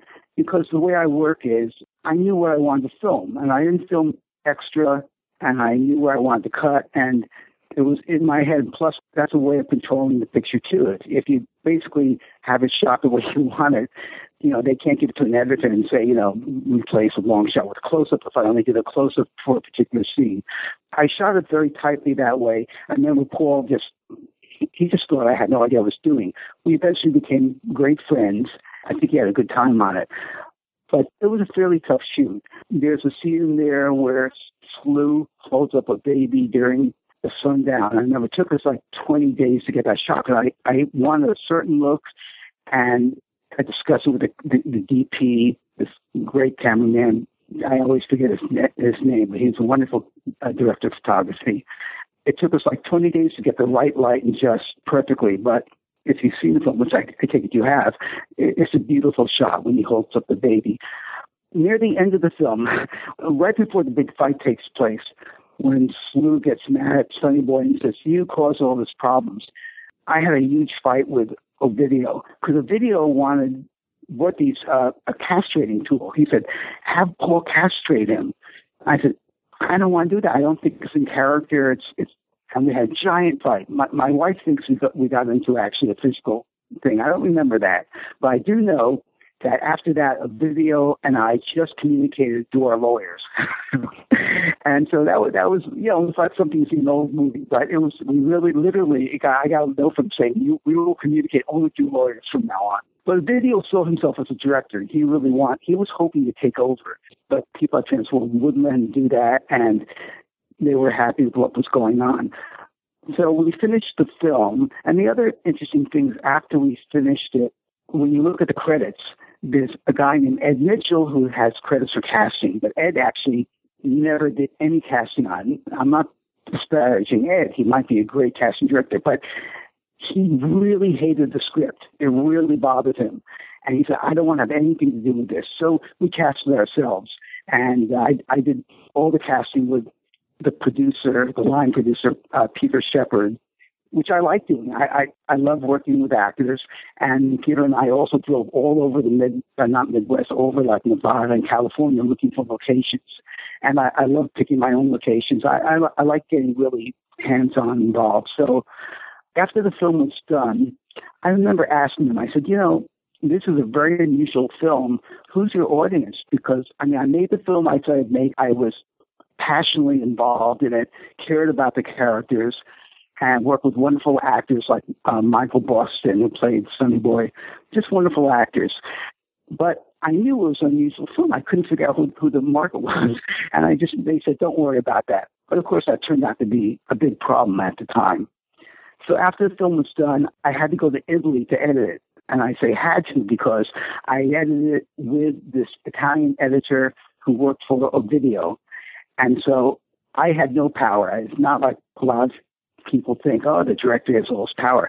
I had no power. And I was in a very small attic room where they had the editing machine. And the guy smoked cigars. And I have nothing against cigars. I've had some myself. But this was a small room, and I was getting nauseous. And I finally said, I asked the guy, I said, "You know, when I'm here working with you, can you not smoke your cigar? And right here, I'm getting sick." And he said, "No, I'm going to smoke it. Tough luck."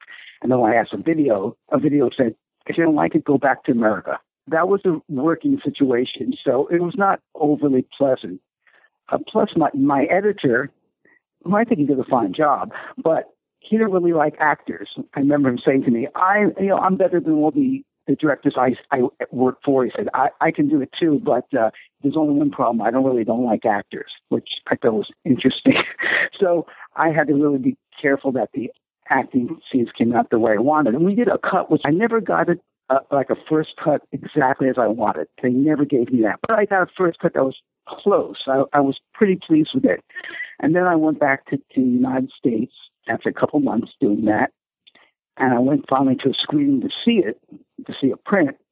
And I just remember being so shocked because they had cut it all up and they had taken out a couple of important scenes. It made it a little confusing at times. And I was very upset about that.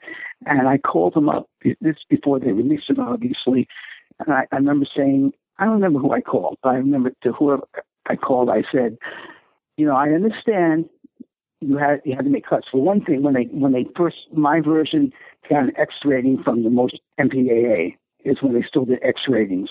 I said, I understand you have to cut something from it. I don't understand why they're doing that because the things you cut don't seem to me to be upsetting that much, but why don't you let me work with the editor? I'll work it out. I'm more than happy to work with somebody. And they said, nope, we don't want you doing it. So the final thing that came out was not the version even close to the version I really wanted. It was a very controversial film. It came at a time that in California they were having all these situations with children being molested. And there was a big case called the McMartin case. There was even a TV movie made about it. But people were very sensitive about child abuse there. I mean, of course, we all are. We're still sensitive, but there people were like going crazy about it. And some people took the film totally the wrong way. And they took it as a film that was promoting child abuse, which totally freaked me out because, in my mind, it was the opposite. It was a film about never giving in to any kind of abuse, either physical or mental, and the concept that if you had good in you, that good would always override them. It was always be there. You couldn't take that out of somebody. I was just totally shocked. And because of that, it was actually pulled from a bunch of theaters, and it just got very, very limited distribution. That didn't really help my career too much. The other interesting thing that happened afterwards, before I did my second film, it took a long time, but I had a number of films that almost came about, and every director goes through that. I got a call from a company called IRS Media. It was a small company back in like the 80s doing very interesting kind of artistic films. They called me and said, come in, we want to talk to you. And they gave me a script to read, and it was a script called Hurricane. And I read the script, and I remember saying to my wife, wow, this is an amazing script. This writer is fantastic. Whoever directs this is going to direct a good movie, but I think I can make it a terrific movie. And so I called him up and said, yeah, I want to do it. I went and met with the head of the company, a guy named Paul Colshan, I think. He was involved with us, with the Sting and his group. And I met with Paul, and we had lunch. And Paul said, okay, you want to do it? I said, yeah. So we shook on it. And then about 2 days later, I got a call from the guy who had brought me in there, a guy named Steve Reich, R-E-I-C-H. And Steve said, I am so embarrassed, but we have a problem here. I said, what is it? And I forgot to mention. So the one thing they said, you have to meet with the producer. She has a final say, so she has a contract where she has a final say so on this project. She must have brought them the project. So I said, sure. I met with her, and I remember thinking, the meeting felt a little awkward. I don't know why, because they already told me they want me to do it. And so I got a call a couple of days later, and Steve says, well, very embarrassed, but she won't approve you. She has some other director in mind, we want you to do it, but she won't let you do it. So that film, here's the clincher. So that film, the title was later changed to One False Move. And that was the script written by Billy Bob Thornton. And that film became Siskel and Ebert's favorite film of the year. And it was an amazing script. He's such a good writer. And that hurt a lot. I mean, I never held that against a director, because again, that was the thing. That wasn't his fault. The producer just wanted him to do it. And so that was very disappointing. So then it took a couple more years before I kind of had another project. Actually, I had fun at thinking of these things. I had another project that kind of similar in that they called me into some company, and they had a film written by the guy who wrote Rocky Horror Picture Show. And it was a musical took place in a mall. And they asked me if I wanted to do that one. And that was another one where I said, yeah, this would be really a lot of fun. You know, I'd like to do a musical, a comedic musical. And, you know, he had certain touch that it was just, his stuff's just fun. So again, I get a call and they say, you know what? He also has a contract where he didn't have to let them make it, and he wanted to direct it. It took about 2 months of fighting back and forth, and he just wouldn't let anyone but himself direct it. And they didn't want him directing it. And so the project never got made, which is too bad, because that was really going to be a fun project. And then, of course, I had my favorite projects I tried to get done over the years, and they didn't ever get made, except one of them that was based on a play that I had directed in New York called What Color is Love. I eventually got the money for that, and we made that as a very small film and we changed the title to Baby Love. And that was my second feature film. So that's kind of like the arc of where things went. So when it came to Sonny Boy, you were talking about some of the objections that the MPAA had. What were some of the things that they were finding too violent? It's funny, they didn't cut the most violent things out. They cut out a scene where Sonny Boy goes and meets the blonde girl that he's attracted to, and she's at a school for, not a school, she's at a home for pregnant girls who've had problems and been kicked out of their homes. It was kind of a goofy scene, and Sonny Boy chases all the girls away except for her, and they rose and they roll around in the mud a little bit. And there was that, and there was a short scene under a bridge where there was somebody had written Helter Skelter, and we didn't put that there. It was already there, and I thought, wow, what a great thing, have Sonny Boy wake up and have the sign above him, you know, because that's how his life kind of is. And they cut that, and at the birthday party, they cut a big piece of that, and this is probably the thing they most objected to. When they have the birthday party, they pull Sonny Boy out of the box, and there's voiceover of Sonny Boy saying, and my father cut my tongue out and put it in the freezer. And we actually had a shot of them pulling him out and putting him down, and you don't see it, but you know what's happening. And I guess that just freaked them out, and they felt that by cutting that, they would probably get an R rating, which they did.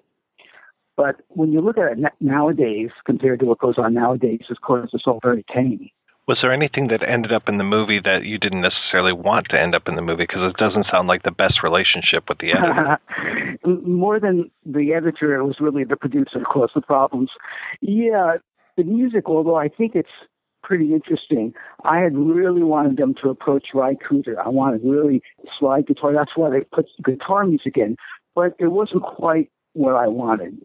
I mean, a lot of people like the music, and I think it's fine, but I really wanted them to approach Ry Cooder and see if he would do the music, and they just didn't bother doing that.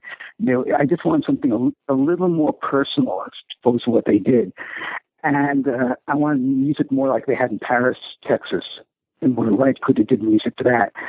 And the other thing was, the producer put his girlfriend at the time in the part of this kind of she was kind of a female hermit, and her name is Sabina Grishik, I think, the real name. And she was a really nice person, beautiful young girl, and he was having a relationship with her, and he insisted, I didn't get to cast that part. He cast that. And then he wanted to direct that scene. So we had niche fights over that, and he wasn't supposed to direct it, but what I did. I worked with Sabina, and I got her, so she was actually pretty good in the character. And it was funny. She was a very beautiful girl, but I also gave her very bad teeth. I got her prosthetics to give her really bad teeth, because I didn't really think that somebody so beautiful should be living in this town, because it's supposed to be a town of all misfits. So that was great. She was happy. She loved winning the teeth, you know, because I guess when you're that beautiful, you want to show you can do other things. But then a video waited till we were shooting another scene, and he scheduled that scene at the same time. So he shot some of that, and he said, I shot it in your style, to some degree he did. I think he did a decent job. He tried to copy me. It's still not all what I did, and I would have liked to have done the whole thing. And the other thing that the video did, which really bothered me, that I was very particular in picking out extras and such. And one thing I think maybe I disliked the most in the film, I mean, every filmmaker is always never completely happy with their work. But the thing that really bothered me, there's a scene when Sonny Boy is running from everybody, and they find him kind of sleeping in this garage, and the whole town starts coming after him, and he jumps on the crowd and tears people apart and runs away. But I didn't shoot that, and I wouldn't have shot it the way he shot it. I didn't particularly like the way he shot it. The biggest problem, though, was he put a bunch of people in there that I would have never put in there as the extras, because he had a couple, like, young tow-headed kids that looked like they could have come from L.A., and just a few regular people. I mean, there were a few the right type, but he threw some people in that just didn't really fit, and that it just really, every time I see it, it strikes me that they shouldn't be in it. And so that's probably the thing I dislike most. But much of the film I still like, even though when they cut it, I felt by cutting those couple things, it made the film a little, at times, a little choppier. But I still kind of like the way it works. And I love working with David. Dave was just so great to work with. How did his music come to be in the film? We were just getting along great. You know, we hang out together and everything. I got friendly with his wife, and I knew he played music. He would play me some of the songs, and I said to him, I said, David, why don't you do some of the music for it? You know, because I was a little frustrated that I didn't get to get exactly the music I wanted for the background, because they already told me they weren't going to try to get right through there. I said, David, let's use some of your music. I really like it. And he said, yeah, let's do it. So we went to a little studio in Hollywood. I think it was at the Crossroads of the World, and we recorded some of his songs. When it comes to the voiceover of Sonny Boy himself, is that actually Michael Boston doing that? It is, yes, it is. My wife and I were trying to figure out the casting, and we had seen Michael Boston in I think it was a Hallmark commercial. I don't think he even spoke in it, but we just liked his face so much. And I wanted someone who had almost an angelic quality. I said, well, let's try to get him. And that's how Michael got into it. He's a wonderful actor. Totally committed. The cast is just amazing. I mean, so many great actors, so many people I love to see. I mean, do you mind if I ask you how it was working with some of these folks, like a Sidney Lassick? Sidney was great. I actually found that years later that I'm very good friends with his niece. But I had no idea for 10 years. But Sidney was great. He was, kind of like you see him on screen. He was a little bit irascible at times. And I remember there's a scene in the truck where he's wearing a cowboy hat. I really wanted him to wear a cowboy hat, and he really did not want to wear it. I remember that went back and forth, and he finally wore it. And, I liked working with Sidney, but, he had in his mind what he wanted to do, and he could be... He would let you know if you didn't want to do something. And how about Conrad Janis? Conrad and I became very, very good friends. You know, I cast Conrad. Part of the reason I cast him was not only did he give a good reading, because some really wonderful actors read for it, but when he gave me his resume, the first page of the resume wasn't all his TV work. It was his play work. And I said, well, this is an actor who really wants to act. And that really made me like him a lot. And so I cast him in there. And we talked a lot about the character, and he was very easy to work with. You know, he was maybe one of the easiest people to work with. His wife was on set with him, and she's a very dynamic, great person. And we all got along terrifically. At the end of the shoot, they made a booklet for me about the whole shoot, and we've kept in contact all these years. I just spoke to him about 3-4 months ago, I think. I have to ask about Brad Dourif. He always brings so much energy to every role that he's in. Oh, what a great actor he is. Brad is, it's interesting now, when you first meet him, he's very, very quiet, But then once he feels comfortable with you, or at least is the experience I had, once he felt comfortable with me, Brad loves to talk. At first, it's really very inward. I guess he's kind of trying to judge. He was trying to judge me as well. But he was just fun. We went around to like secondhand clothing stores and picked out his clothes together, the things he wore. And it was just fun to work with. I trusted Brad a lot. It was interesting because I remember trying to talk to him about the character and say, do you want to rehearse this? And he said to me, sometimes rehearsal's great, but sometimes it's better not to. And he said, I don't think this character needs it. And I said, okay. And so I went along with him on that, and I was glad I did because it gave a certain freshness to the character. And at times I let him just ad lib, like at the end of the scene when the mob comes and says, let's get him. And the girl with the bad teeth sits down and says, yeah, let's get him. And Brad reveals his thumb. Well, the script ended as soon as he unwrapped it, but I just let him keep talking because I knew he would just bring something spontaneous out there, and I love that scene for that reason. He was always one of my favorite actors, even before I made this film, so it was so great casting in this. Originally, he didn't take the part, and I was talking to some other people like Bud Cort, I was talking to him also about the part. Then he became available again, and I just jumped at the chance to work with him. I was so happy to get him. Now, I know you and your wife had worked a lot when it came to her career and everything, but how was it working with her on this as you're the film director? Because you had directed her in plays, correct? Yeah. And she has a small part in the film, by the way. She plays the doctor at the end of the film. It was actually a very good experience. I've done other things with her script. When it's her script, it's a little harder because telling her I want to change the script and stuff, it's harder because, it's very hard for writers to let go in that way, and particularly if they're dealing with somebody like family.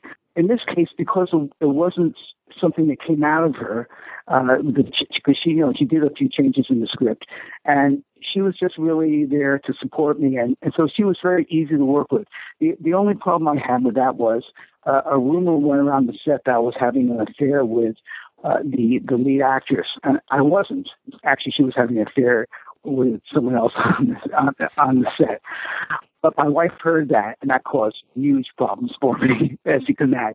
So she was kind of mad at me for months, and until she actually found out who the girl was actually having an affair with. But I guess the whole set was talking about me and this girl, because, again, the way I work, I get very personally involved. I'll put my arms around people, and I'll pull them aside and talk, and, privately, but very intimately to people. And I do that with all the actors. But I guess if you're on a film set and you're expecting things to happen, you might misinterpret that. Baby Love was hers. That must have been an interesting... Yes. Was that where you kind of would get into trouble if you tried to change her stuff? Yeah, that was much more difficult.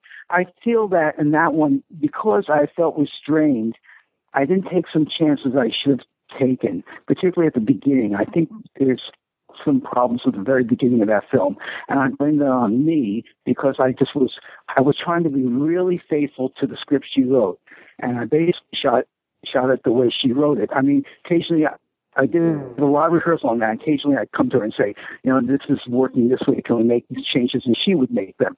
But I felt much more constrained about just saying, I feel creative about this. I want to be this way. On Sonny Boy, I felt that I could do anything I wanted. On Baby Love, I didn't feel quite that freedom. Working with her as an actress, though, on the other hand, was very easy. She's really easy to work with as an actress, so I never had a problem with that. But changing things in her script, yes, definitely. I had heard on the commentary that she had helped out a little bit on some of the dialogue on Sonny Boy. And, Graham Whiffler is the credited screenwriter. There's also a credit that I keep reading now and again and on different websites of a Peter Desberg writing additional dialogue. No, that was just a joke that we put in because he's a very close friend of my source. He's a psychologist, and I had spoken to him about certain character things, just trying to understand things better about children who had these problems and stuff. So just as a joke, we put in there additional dialogue. It was totally a joke. Peter didn't do anything right.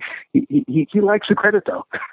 You mentioned a little bit about Paul Smith and just that it took a little bit for him to kind of warm up to you. Mm-hmm. Once you got him on your side, how was it working with him? Once I got him on my side, he took direction, and he has this great presence. I mean, he was a huge man. And even during the film, when we had to keep taking on his pants, he kept getting more weight, getting bigger and bigger. We actually had two conflicts. And one of them was the one that really made him come and work with me better, was we were shooting that dinner scene where they had that kind of scrawny rabbit thing. And he, I'm trying to remember exactly what happened. During that scene, that's right. I was shooting it basically in a master. I just wanted to do a master. And Paul really wanted me to do close-ups. Again, that was that thing where I didn't want to give close-ups because I didn't want them to be able to cut it. So I was just shooting it in a master because I thought it was really fun to see it up there and to change without cutting. And Paul said, "Oh, I want a close-up. You got to give me a close-up. You can't just shoot it like this." I said, "No, Paul. This really is how I want to do it." And he got really upset. So finally I said, "You know, Paul, I'll tell you what. We've got enough. You can go for the night, and we'll finish it without you." And that kind of freaked him out. He said, "Maybe that's not such a good idea. All right, do whatever you want." And after he just trusted me. I guess he just wanted to see who was in charge. And he got very easy to work with after that, except for one thing. He has a knife in one scene, and I went to a local knifesmith, and I said, "I want you to make me a really nice knife to use in the film." I'm kind of a small guy, so it didn't occur to me that the knife that seemed pretty big to me, to Paul, would look like a toothpick. So I gave him this knife. I thought he'd love it because it was a custom-made knife with a bone handle. He looked, he said, "This is awful. This is, you know," I think he said the toothpick, but he said, "This looks like a toothpick to me." I eventually found an old scuba diving knife I had that was like really big, and he was right actually. When I would look on his hand, it just disappeared. So he got pretty. That was probably the only real conflict we had. But he liked to talk about the films he had done, and he liked to go out to restaurants and stuff. So I like actors. So even sometimes there are movies can be difficult. There can be difficult times, but ultimately I like actors, and I always end up getting along with them. Yeah, because I had heard that Carradine was very difficult to work with, but it sounds like you got along with him famously. Oh, fantastic. I actually had one producer ask me after I'd made that. I think it was a guy who made the Ninja Turtles or something, but some big producer was one who hired David, and he pulled me aside, and he said, "How was he? Was he drunk? Or do you have a problem?" I said, "No, it was great." And I've heard that too. I've heard he's gotten terrible things with some directors, but he was like a pussycat to me. I mean, we actually wanted to make another movie afterwards, and it didn't work out. The script they brought me, interestingly, it was a script about professional wrestling, and this was years before the movie The Wrestler came out.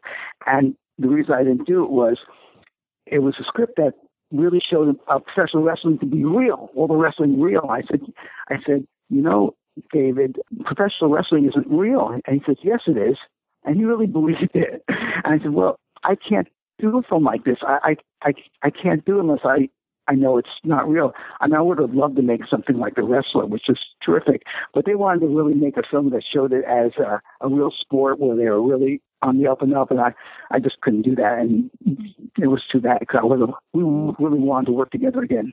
The movie being so controversial upon its release and everything, I mean, what did that do for you and for your career after it came out? Oh, it was terrible on my career because a lot of people wouldn't actually even meet me. I lost some friends over it, and some producers wouldn't meet me. I lost an agent because of that, because some big producer told her that she represented me, she wouldn't work with her. I mean, that was how upset people were. I mean, it's hard to imagine that, but the people were really freaking out about it, and so it totally stopped my career for about 6 years. It took me a long time to kind of get some people to give me some money again for a film. Well, it was very disappointing in that sense. I remember the movie was pretty tough to see for a long time. Mm-hmm. And then now with the Blu-ray release, it's supposed to be kind of nice having this resurgence of this movie that maybe you thought you wouldn't necessarily hear about again for a long time. Yeah, it's funny about Sonny Boy in that a lot of people tried to really kill it off. And you mentioned how you didn't see it. That was because it was owned by, I believe, MGM. and GMUA, and they would not let anybody show it. Over the years, I was approached at least 4 or 5 times by small companies that wanted to get the rights and distribute it, and make a DVD of it and show it that way.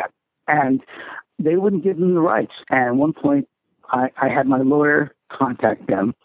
I had a very, very top lawyer from a really great firm, and he called and spoke to me. He said to me, they just don't want to do it because they feel that it's not worth the money to them to make it, to put it out there. Besides, if they did, other directors who they're holding films would insist they let their films out, and they just don't care. They're not going to let anybody have it. And as recently as I think 2014, I had a call I was contacted by a French distributor, a small French distributor that wanted to get the rights to distribute it in France and hopefully eventually to some other countries where it wasn't shown. And they wouldn't let him get it either. So I was so thrilled when I heard that they actually made a deal to finally release it in DVD. That was just, to me, it was something that came out of the blue. But the funny thing is that people never stopped talking about it. It had this life of its own. I think maybe because, I don't know, it's just a very intense movie. I tried to be very honest in my directing, and so it wasn't gimmicky, and so it just seemed to have lasted, and people never forgot it.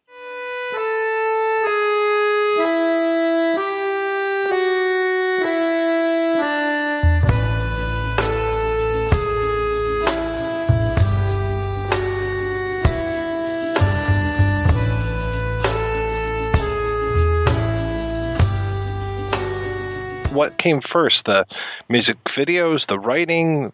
I had no idea what I wanted to do, no idea at all. I took this photography class in junior college, and the teacher, he was a tough son of a bitch, and his line was that if your photos are kind of boring, kind of dull, kind of mediocre, the reason that they're like that is because you as a person are dull and mediocre and boring.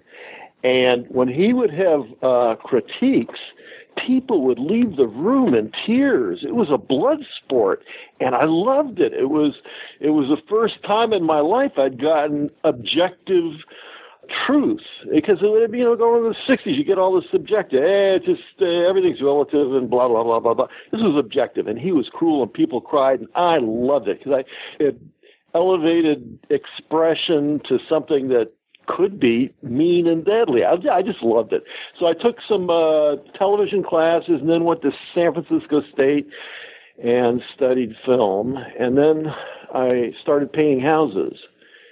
And then an old buddy from high school knocked on my door in San Francisco, and he needed a place to stay. He was kind of in a bad way, and he would go over. He'd say, "I know some guys that are kind of into films and stuff. You might like these guys. You want to come over with me? I have to make an errand over there." So he took me over to this kind of bad part of town in this kind of industrial section, and there were these 4 guys, and they had just rented this space, and they were kind of building it out and trying to figure out what they were going to do. They had this desire to make films, and so we got along really good. And my friend went over there a few times over the weekend. What I didn't know was, and this is what started me off. What started me off in the film business was cocaine, because my friend had a stash. He had a pound of coke that he had hidden in this warehouse. Nobody knew it at the time, and I didn't know it. But he would go over there to get some to sell it or whatever. And I just remember him staying at my house, and he was very, very tense because he burned a lot of people, and he didn't have enough money to pay off the people that he bought this pound from, and he couldn't sleep because he was doing coke and because he was so anxious. So I remember just trying to go to sleep at night, and I could hear his stomach growling in the next room all night long from tension. Well, anyway, I got to meet these guys, and they were the residents, I started hanging out with them, and we did projects, and one thing led to another, and I started off in doing rock videos for them. And my friend that introduced us, he went off to prison. That's kind of how that started. Cocaine, but more so, it was a matter of synchronicity and when opportunity's there to grab at it, and that's what I did. And you know, I tell people, they say, I used to be a house painter, and then I became film director. And they said, well, how'd you make that jump? And I said, well, there was an ad in the paper. That's what I tell people. I just followed an ad for a film director. But, you know, I knew what I wanted to do. It was in my mind, and it just the right circumstances presented themselves. Now, you say cocaine to me. I'm thinking, what, early 80s, 81, or was it earlier than that? This was probably 72. Oh, wow. So way earlier than I thought. So this was when the Residents, I mean, they started, what, 69? So this was, they were pretty much in their infancy. Yeah, they were a pupae at that point. So what kind of music videos and work were you doing with these guys? Pretty much whatever I wanted. It was a marvelous situation. There was not a lot of money, but they had purchased a old brick warehouse. My first job with them, official job, was remodeling the outside. I did steel sculpture and mosaic sculpture and stuff like that. And then they had mentioned maybe wanting to, you know, make a film to some of their music. And I thought, aha! So I built an office space inside their building and just basically started working there. What was so nice was I had a studio next door, so I could spend all the time I wanted building whatever I wanted to build to shoot. The weirder it was, the better. Since I knew how to run film and film cameras, I was able to shoot everything on film, and we just turned out a string of fairly darn slick short music films, because originally they were distributed on 16, and then they started showing these things on TV, and so they got renamed to being music videos, and they were shown on TV. You were able to go full-time then doing this? No more house painting? No more house painting. Oh, yeah, complete full-time. It'd take me about sometimes 2 months to do a video. I did it all myself, and I edited it all. I did everything myself, except the days we actually shot. They would bring in a regular crew for that, but I did my own DP work, and then have to edit it. And it was all done on film, so it was really difficult to edit, slow. But yeah, so I had unlimited time. I was basically on a stipend working there. It was making very little, but enough to survive. San Francisco in the early 70s, or this was actually the late 70s. It was about 78, 79 when I started with that. First piece I did, I incorporated my photography and did a whole series. It's kind of a black and white photo montage. It's called Hello Skinny. I found this guy who I wanted to be my star. He was walking down the street with a group of people. There was this kind of bad, mean, old transvestite that lived in the neighborhood. I lived in Bernal Heights in San Francisco. And it was a rough-and-tumble neighborhood. Everyone knew everybody else.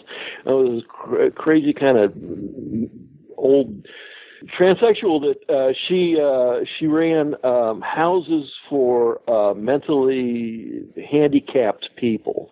And basically what she'd do is she'd get a lot of old men and people with mental disabilities and pile them into an old Victorian house and steal their disability checks and then feed them gruel and basically kept them captive, but they didn't know that. And she was, one of her boys was Bridget, and I saw him one day. Oh my God, I got to have him.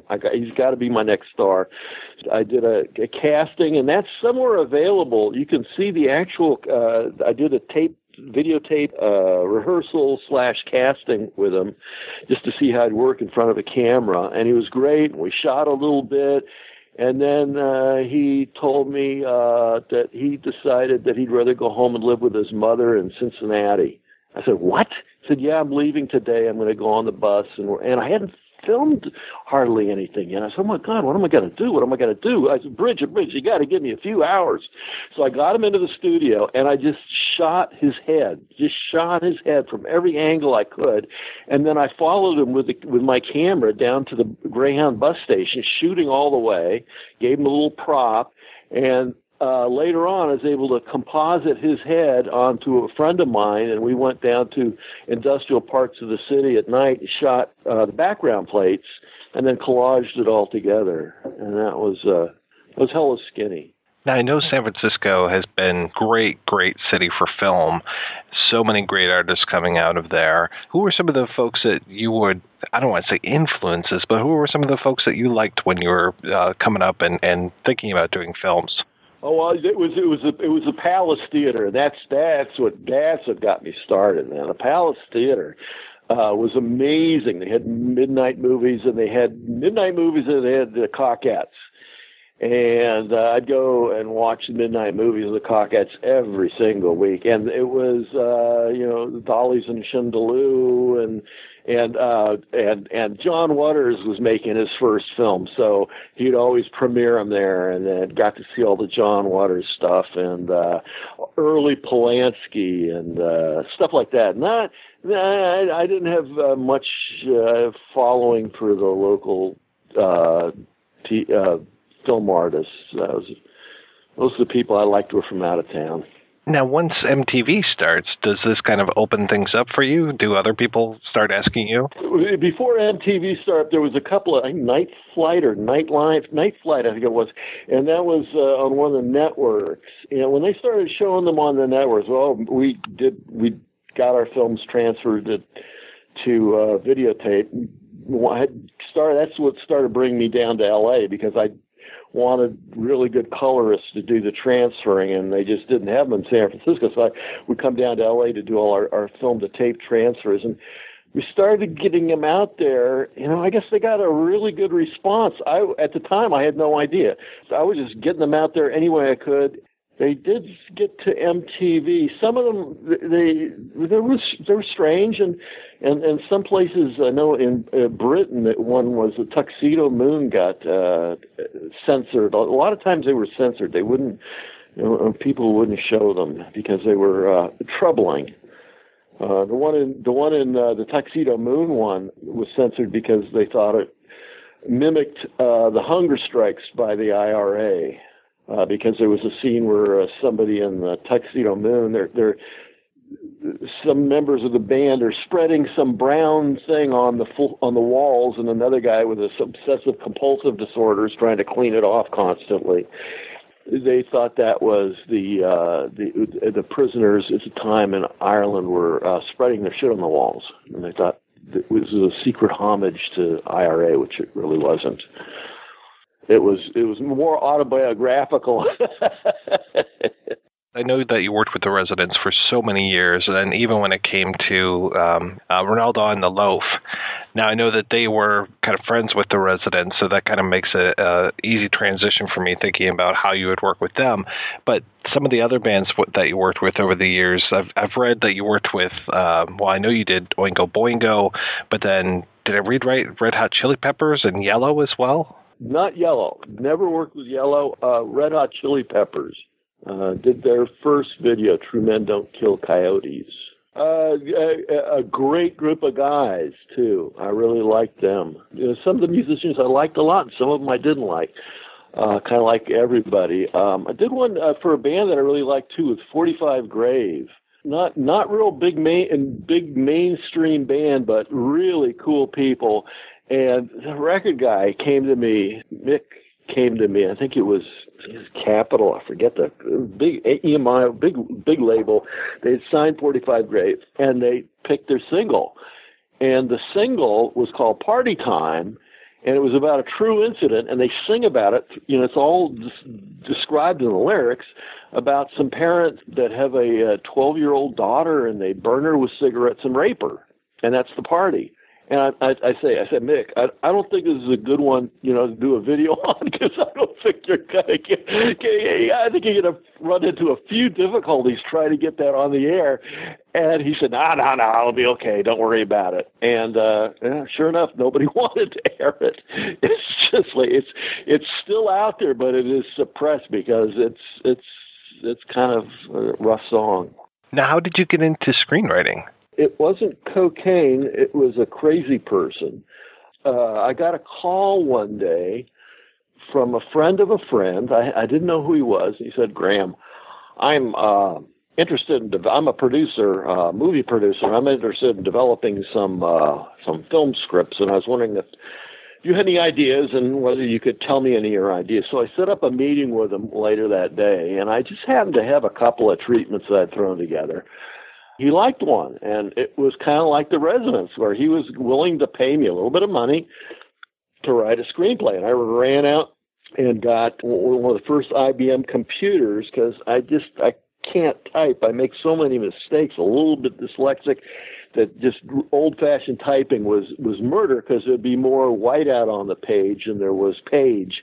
So I knew computers would be the thing. So I got a computer and wrote the script, and I didn't know what I was doing. I just sit in my room writing a script, and the sucker sold. And it was that was Sonny Boy. And anyway, so my producer at one point, this big Hollywood producer, what I didn't know was he was giving me the little bit of money to pay me every month to write.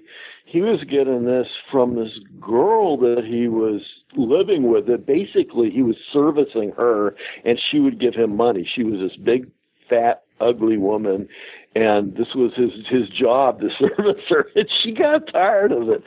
So she threw him out, and I didn't know all this was going on, and he ended up at a flophouse hotel downtown L.A., and I went to see my producer there, and he was in this single room without a bathroom, and I said, "Don't worry about it. This is just all temporary. This is all temporary." So, but he was crazy, and so I finished his script, and he decided he just hated my guts. He had me to lunch in Hollywood one day. He said, "Graham, I want to have lunch with you. I need to talk to you." I said, "Okay."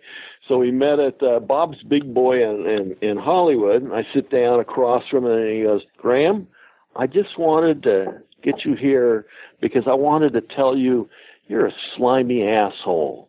You're just a slimy asshole. You're a horrible prick." And he went into all this. I just unloaded. The guy was crazy. So I said, "Well, sorry you feel that way." He got the script sold to a video, but it was our relationship, let's say, was spoiled, and I used to have fun threatening him because he was so crazy. But anyway, so that was Sonny Boy. That's how Sonny Boy got made. Now, I heard that the idea came from a story you heard when you were a house painter. House painter, yes. The story was, I was up on the scaffolding in San Francisco, painting away an apartment building with these three brothers that had moved out from Indiana and started a painting business. And we were about 3 or 4 stories up, and he said, "Hey, we had this story from a hometown. It was just it was about this guy. He told me the story about this guy in town that would wear an overcoat, and everyone was scared to death of this guy because they knew underneath the overcoat he always carried a sawed-off shotgun, and he was crazy, and he would kill anybody for any reason. And he had been raised up out on this farm that was out near the state line, and it was everybody knew that stolen cars were brought to this farm, and then they would be, it was kind of like an auction place, but it was all stolen. So the stolen cars would go to this farm, and from there they would be sent off to different states to be sold again. And this kid was the kid that they had from the farm, the stolen car farm. So I kind of came up with the idea that he was abused and turned into a Frankenstein, because I wanted to do a Frankenstein remake, but instead of it being the monster created by science and experimentation, this monster was created by trauma and cruelty. The idea was he was looking like a monster because he had been so thrashed and beaten until his face was pretty much unrecognizable as a face. Where did the character of Pearl come from? Well, Pearl came a bit from the transsexual in my neighborhood. I pulled some from her. And then there's a little bit of innocence to Pearl too, and that came when I pulled that and the name from the Night of the Hunter movie. There's a little girl's name's Pearl. So yeah, so it was kind of just a collection. A lot of that movie. I was living in L.A. at the time, but I was remembering back to Bernal Heights in my neighborhood, and I lived across the street from a biker gang, Sons of Hawaii, and so a lot of them made their way in there. Slew was right out of the Sons of Hawaii.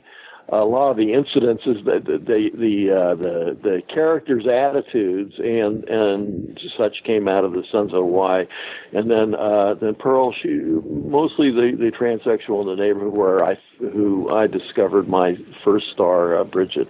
Now, once you've got the screenplay written and your producer now hates your guts, right? What happens with the screenplay? What goes on from there? He got it sold really quickly, too. I mean, it took him 2 months. And people were talking about it, you know, and I was getting invited out to parties, and they wanted to meet this guy that wrote this weird screenplay. And I don't know what's going on. I go to parties. It's nice. It's nice to be recognized. But I really, you know, I just create the stuff and put it out there, and then people react to it. So he got it sold really quickly to a video. And the whole idea was I was going to direct it. I mean, that's why I wrote it. I'm a director first and a writer second. But he sold it to this guy, and it was a video, and I went in to argue my case. I just seen Blue Velvet, and I went in to say, hey man, you got to let me direct this, because it's going to be ruined if anybody else touches it, because it's a very unusual piece. The video was sitting in his office, and he was smoking a cigar, and he's got the big open shirt with all the hair, chest hair, and gold chains. I mean, he's that producer.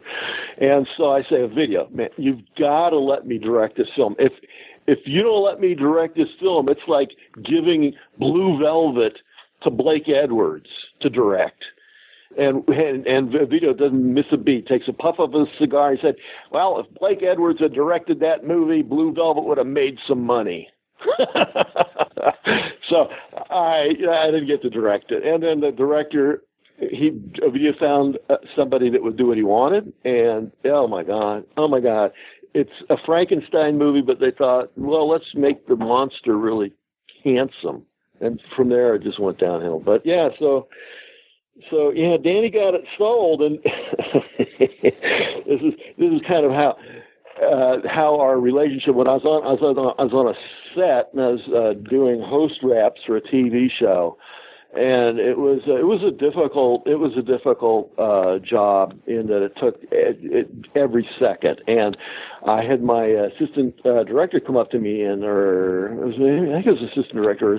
One of the producers came up to me and said, "There's a man here that says he needs you to sign a document." And I said, "Oh, that's probably Danny. That's our contract for the script." And I hadn't seen the contract. I mean, I just gotten a call the day before that he wanted me to sign it. I didn't know what I didn't even read it. So I'm sitting here working, and I said, "Well, you tell Danny I'm busy right now, you know, and I'll see. Maybe in a couple hours I'll have time, but I can't take time out right now.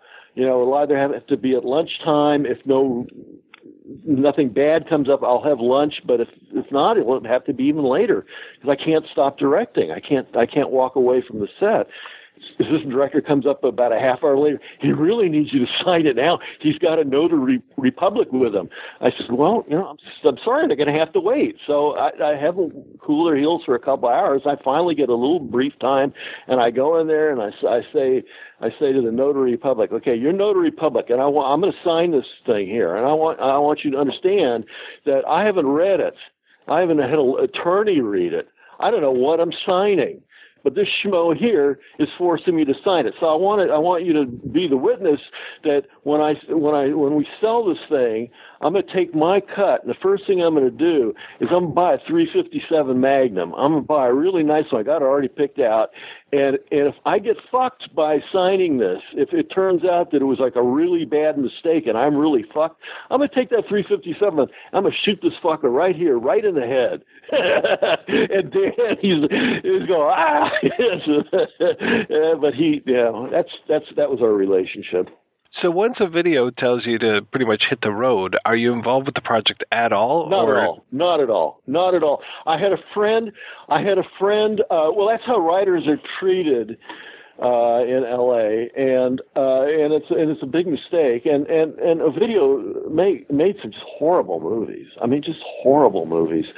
But I had a friend at Transworld Entertainment, which is the studio that he did it. And that produced it. And so my friend would tell me, oh, they're going off to location to shoot. So I get a little bits and pieces, but other than that, it was total blackout. I got a letter years later from the director, and it was really a sad, pathetic letter. He was apologizing to me. He said, I'm really sorry. I know you're not going to like the way it turned out. It wasn't my fault. They made me do these things. And then they told me if I even tried to talk to you, they'd fire me. You know, so, so yeah, they kept me in the dark. And then I did finally get a screening. It had been released. It hadn't been released yet, but I got a screening because my friend at TWE set it up, and I brought my friends, and it started. And I just, within 2 minutes, I knew it was just not very good. And I just said, I'm gonna kill that director. And I just sat there fuming through the whole thing because it was, oh my god. It's like, you know, it's, if you took. If you redid Frankenstein today and, you know, you put Justin Bieber in it and no makeup, you know, what do you got? What was your first tip-off when you're watching this that you're just not in the same world that you had created? It came really early on, though. I have to watch the movie. I can remember it when I see the movie. Oh God, this is the point. and it's literally within 5 minutes, 10 minutes. And then it just spirals downhill. I mean, it gets more and more ridiculous, and people's girlfriends and wives are written into the movie for no reason, but they wanted to give them a part in a movie. And it's just like, oh my God, what's this? Oh my God! As watered down as it was, still there was enough of it that was really disturbing. I mean. That enough of my original stuff came through that you know, people would, the censors didn't know what to do. They knew it was a naughty movie, but they couldn't. There was one thing they could point to, and they said, you can't show that. But they trimmed a bunch of stuff in the edited version that didn't make any sense because there was nothing really there that was bad, but the tone was problematic. Anyway, so the poor old director, you know, years later, he credits being driven out of Hollywood because of the movies. I made that movie, and no one would talk to me anymore, and I had to leave town. Well, one thing I'm curious about, I mean, here you are working with The Residents and all these great bands for so many years. What would you have done? What did you have in mind as far as some of the musical cues for the film? Oh, God, I don't know. I have no idea. That's the last thing I think about. The music is just kind of this magic that you sprinkle back in. So, as far as the Sonny Boy was the first thing, that would be the last thing. And I'll experiment with all kinds of different music too when I'm doing stuff, and I'll do that in the edit room. You know, lay in different kinds of tracks to see what works, and it's really hard. Because sometimes things just don't work. I've had one movie scored, and we just took it and dumped the whole thing because it just wasn't working right. When does Dr. Giggles kind of enter into this? Are you already kind of done with Sonny Boy, and is it immediate or is it a few years later? No, I finished Sonny Boy. Sonny Boy's out, and I decide I'm going to write another script. But I'm going to make this one even more offensive because then nobody will be able to direct it but me. That was my plan. I was going to write something that was so toxic and so nasty and so twisted that no one in their right mind would want it, and that it'd just be mine. So I sat there and I came up with this thing, and And the same thing, I got a big-time L.A. agent, and I was going on all the rounds, and oh, my God, dealing with, it was for a while, it was with Joel Silver, and dealing with the development people in the studio system was really, really dispiriting. I remember walking into one meeting, and they had all their development people at this one studio sitting around a big oval table, and they had me sit down, and the woman who was the head of development said, well, I want to start this meeting off, Graham, and I want to be very cordial. We love your script. We think it's a great script. But I want you to know that I, as in my position here, I would never allow a film that we made to have a scene where there's scab picking in it.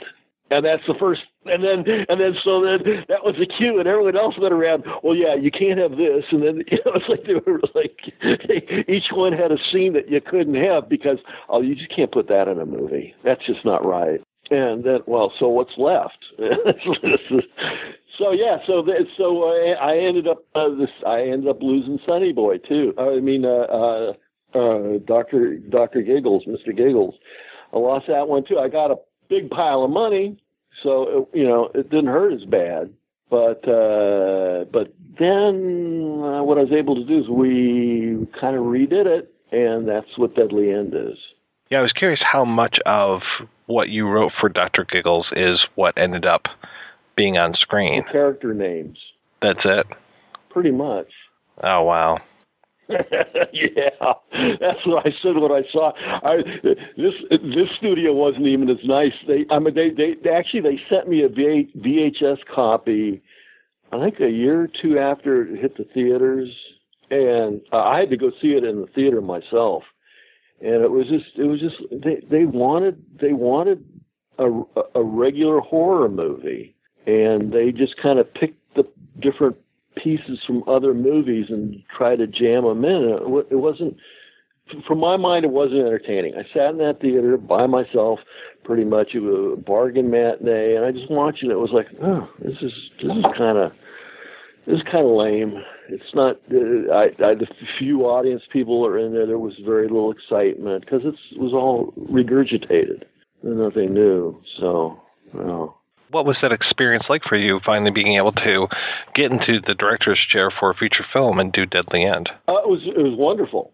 It was wonderful. It was really tough work because the budget was so low, and we put so much on screen. But it was, it's like I've been doing a lot of directing, so it was just another directing job. But it was nice because it was a feature, and it was, something I'd written. I'm surprised that you didn't just get somebody else's script and then, completely change it just to fuck over somebody else. No, because that's too much work. And scripts are really hard to be really good. They have to come from a kernel of truth. They have to be grown around something that's solid. And what happens a lot, and I've seen it, and I do script doctoring, and you'd get a script, somebody's had an idea, and then it's gone through 30 rewrites, and by the time it gets through 30 rewrites, it's like this weird mush. So I just as soon start from the beginning and just start fresh. What are you working on these days? I'm working on a true crime story, which I can't talk about, but it's a true crime story, and it has the thing I like in it. It has the bad brain syndrome, where this person has definite problems, and they cause him to act out. Yeah, I have to tell you, I didn't necessarily call it out before, but I absolutely love Songs for the Swinging Larvae. So good. Thank you. You know what? It is, modestly speaking, I think that's the best video ever made. Just modestly speaking. No, that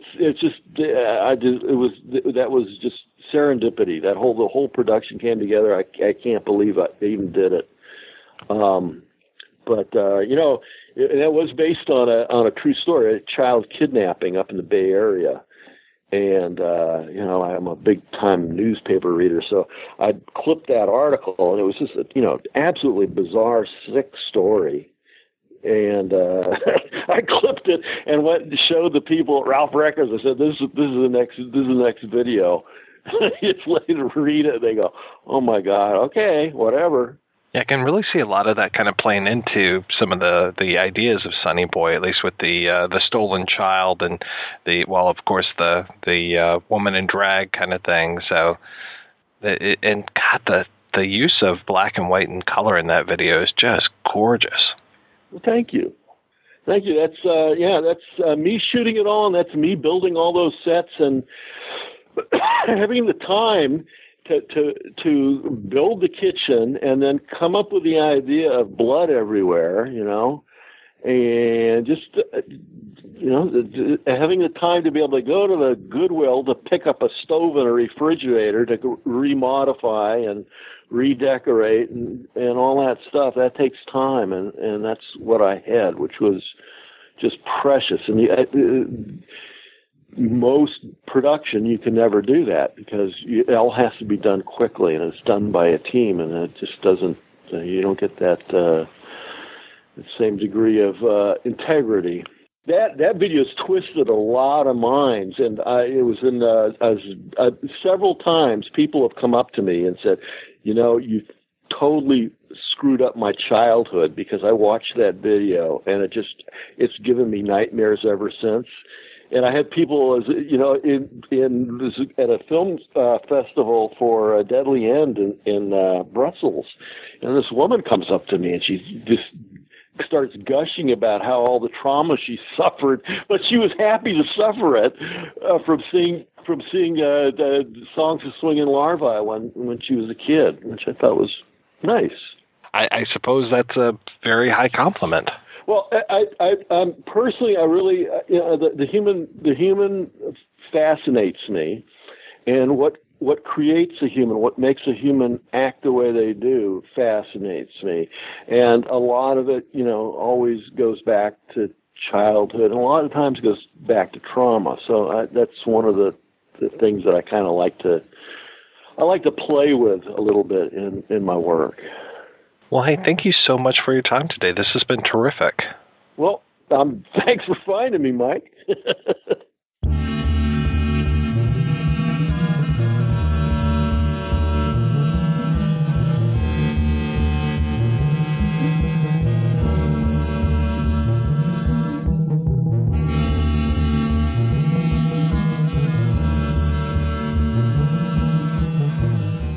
I was looking through your CV a little bit, and it seems like before you were an actor, it looked like you were actively on your way to being something of a jock. Oh, all the way. Yeah. I always wanted to be, a high school or college wrestling coach. Yeah, I love wrestling, amateur wrestling. How did you get into the acting? Well, I always kind of wanted to do that too, but I was actually really afraid to do it. I fell on my face a few times trying to do that. Then I got to the point where this is what I really want to do, and wrestling is over for me. You only live once, so go do it. So that's what I did. And then you went full bore. You went right into the American Academy of Dramatic Arts. Yeah, I always wanted to. I mean, after I did some research, I always wanted to go there. Wanted to go to the one in New York, actually, but couldn't afford that. So I came out to the West Coast, and I was just there, for a year, and I just wanted to get out there right away and start auditioning on my own, and so that's what I did. But I loved my time there. Were you doing a lot of theater work, or commercials, or TV shows, or what was that like? Yeah, I did little things, little projects all the time, but commercials, I'm telling you, I don't know what happened, but I just started clicking, and I just started booking commercials left and right, and it just really started supporting me, actually. So I was very grateful for that. Commercials, they pay the bills. Nice, steady source of income sometimes.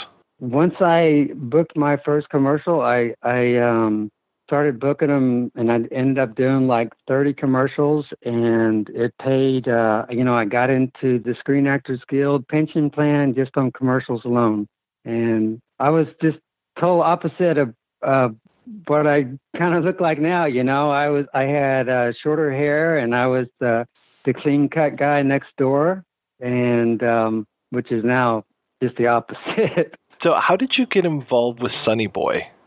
Sonny Boy. That's crazy. You know what? Actually, Mike, the director of that film, actually, they were casting Sonny Boy, but they went through a lot of candidates, and they couldn't find one, and the person they were looking for. And the director's wife actually saw me on a commercial, and she said, "Hey, we should bring this guy in," which is really crazy because I had like a crew cut. I was playing a soldier in a AT&T commercial, and they saw that and brought me in. My hair was a little bit longer at the time, and they said, "Oh, we could throw a wig on him." So that's what they did, but that's how I got the audition for that. Actually, was from a commercial, which really surprised me. Before I got that part, I just got cast in my first feature film. The crazy thing was I was going to play Nastassja Kinski's brother, and we were going to shoot it in Europe. And so I was just like sky high. I was like, "Oh my God, I'm going to go to Europe and I'm going to play her brother." And then all of a sudden Sonny Boy came along, and I thought, "Oh my God, I want to do this one." So then I found out you can't just do that. I didn't actually sign a contract. I mean, like a SAG contract, but when they cast me for that part for the Nastassja Kinski film, I just signed on a piece of paper, actually like a scratch paper. And then when I told the casting director, who was in one of Oliver Stone's movies, by the way, when I told him that I wanted to do this other film, he said, "Well, we can sue you." And I was like all scared, and I didn't know what to do. And then they went ahead and let me off the hook. And so, then we did Sonny Boy. Yeah, crazy. What was your experience like on Sonny Boy? I was, I really kept to myself a lot. And, like that character, I'm kind of actually a lot like that. I'm pretty much a loner. And so I kept to myself a lot. But Brad Dourif, who I just did not know how amazing this guy was as an actor, he's actually just an incredibly nice guy too. And he just kept coming over to me and talking to me like he'd known me forever. And so I ended up, started having breakfast with him every day, before we shot. So he just kind of taught me a lot and kind of took me under his wing, told me all these stories that he had working with people like John Huston and things like that. Kind of kept me, I think, a little grounded. But Sonny Boy was, I didn't realize it at the time, but it was just like something I'm actually just so proud to be, to have been a part of, and it was quite an experience. I got hurt a lot on that film, and physically, but I loved it, and I think I was really just trying to be as much like Sonny Boy away from the camera all the time as well. And people kind of don't understand that. They think that you're being kind of stuck up or something, but I was just like, this is the only way I could pull this off, is just to be by myself all the time. And so that's kind of what I did. How old were you when you were making that? Like early 20s, I've seen different dates as far as when the movie was actually shot. I had read once that it was shot in 87 and didn't get picked up for distribution till 89, and then I'd read that it came out in 90 actually. So there's so many rumors swirling about the film. It was shot in 87, I believe, and then it had some problems getting released. 89 is when it came and went. Like in 1 week, at the theaters, and then 90, Warner Brothers released it, on video. That must have been a little devastating for you to be one of the lead characters in this film, or the titular character, and then have it kind of disappear like that. Yeah, it hit me hard. It really did, because I was just thinking, this is going to come out, and it's really going to, kind of help me a little bit, and but it just wasn't the case. I think anybody that does the first film has just got all these ideas that, this is going to be great. And it's really next thing you know, you're going to, get to meet some new casting directors and everything like that. But that really wasn't the case, And then I found out later, with Little Boy Blue, the same thing can happen, especially for, a film that's kind of, very different. What was it like working with Robert Martin Carroll as a director? Very nice guy, and very, he's an actor's director, I would say, all the way. Very soft-spoken man. He's very sensitive, I would say. But I liked everything. I mean, I liked working with him, and actually Brad got very close with Robert, too, during the shoot. Those two hung out a lot as well. Yeah, I think he gave all the actors a lot of freedom. It was a really good experience. I actually had, the years afterwards, I became friends with Robert. He invited me to his house a few times, and we went out to eat and things like that. Very, very likable guy. You shared a lot of scenes with Paul L. Smith. What was he like to work with? Paul was a tough guy. And actually, the very first scene that I did with him was when he threw Sonny Boy out of the ice cream truck, for Sonny Boy's first kill. And Paul really threw me onto the asphalt, and I was like trusting that he was going to let me, break the fall a little bit. And he was just all, I'm throwing him to the ground, and that's exactly what he did. And so... We actually got into it after the very first take. I'm like, wow, this is how this is going to be. And Paul really actually kept to himself a lot too on the set, and he was the only one with the trailer too. We kept our distance really the whole time that we were shooting that. Yeah, he talks about some of the injuries that you got on set. That seems like one of them. What were some of the other things that hurt you while you were actually there? Oh, my gosh. Well, my knees were always scuffed up. I hurt my shoulder. I actually got bit by a spider in the desert, and I didn't really think much about it, but like 3 days, it was kind of all swollen up, and then I found this mark that was on my arm for years. From that bite, had a little thing. Oh, and hair pulling and things like that. Things that just happen. But listen, I'm not complaining about that. I mean, this guy was definitely beat up a little bit in the film, and so that's just the way it goes. I really like the physicality that you bring to the role. I mean, you don't even really walk upright at all when you're doing it, and it really adds to the character kind of being insular and protective of himself.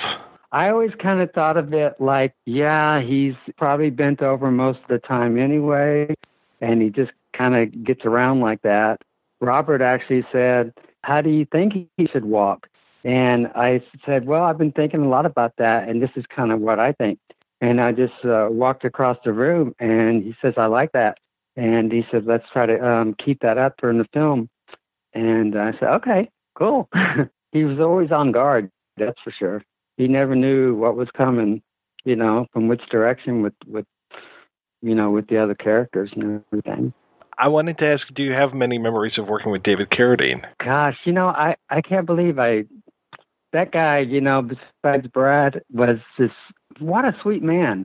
I was really, really surprised by that. You'd see him in film, and he's always kind of quiet. And his characters, and maybe didn't talk as much, but he was a talker and very, very sweet guy. I actually spent a little bit of time with him, a few days on the set. I mean, you know, away from the camera and everything. But he was a very sweet man. I think a very underappreciated actor, really.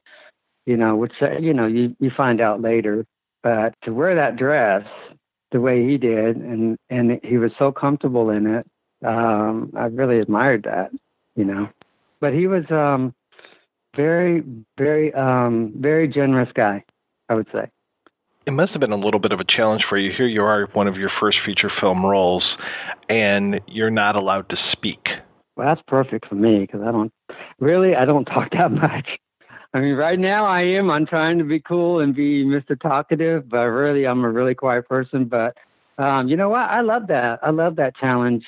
It didn't bother me at all that, you know, I was going to, you know, be pretty much mute the whole time during the shooting of that film, you know, as opposed to like a lot of dialogue and everything. But I really like that. To me, it just made it a little more interesting. So we talked a little bit about the reaction to the film afterwards. What happens to you then?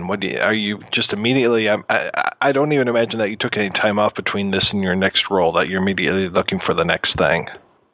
Oh yeah, well I was, Mike, but it just, you know, wasn't really happening, you know, theatrically. Actually, I didn't even have a theatrical agent for quite a while. I was always doing everything on my own.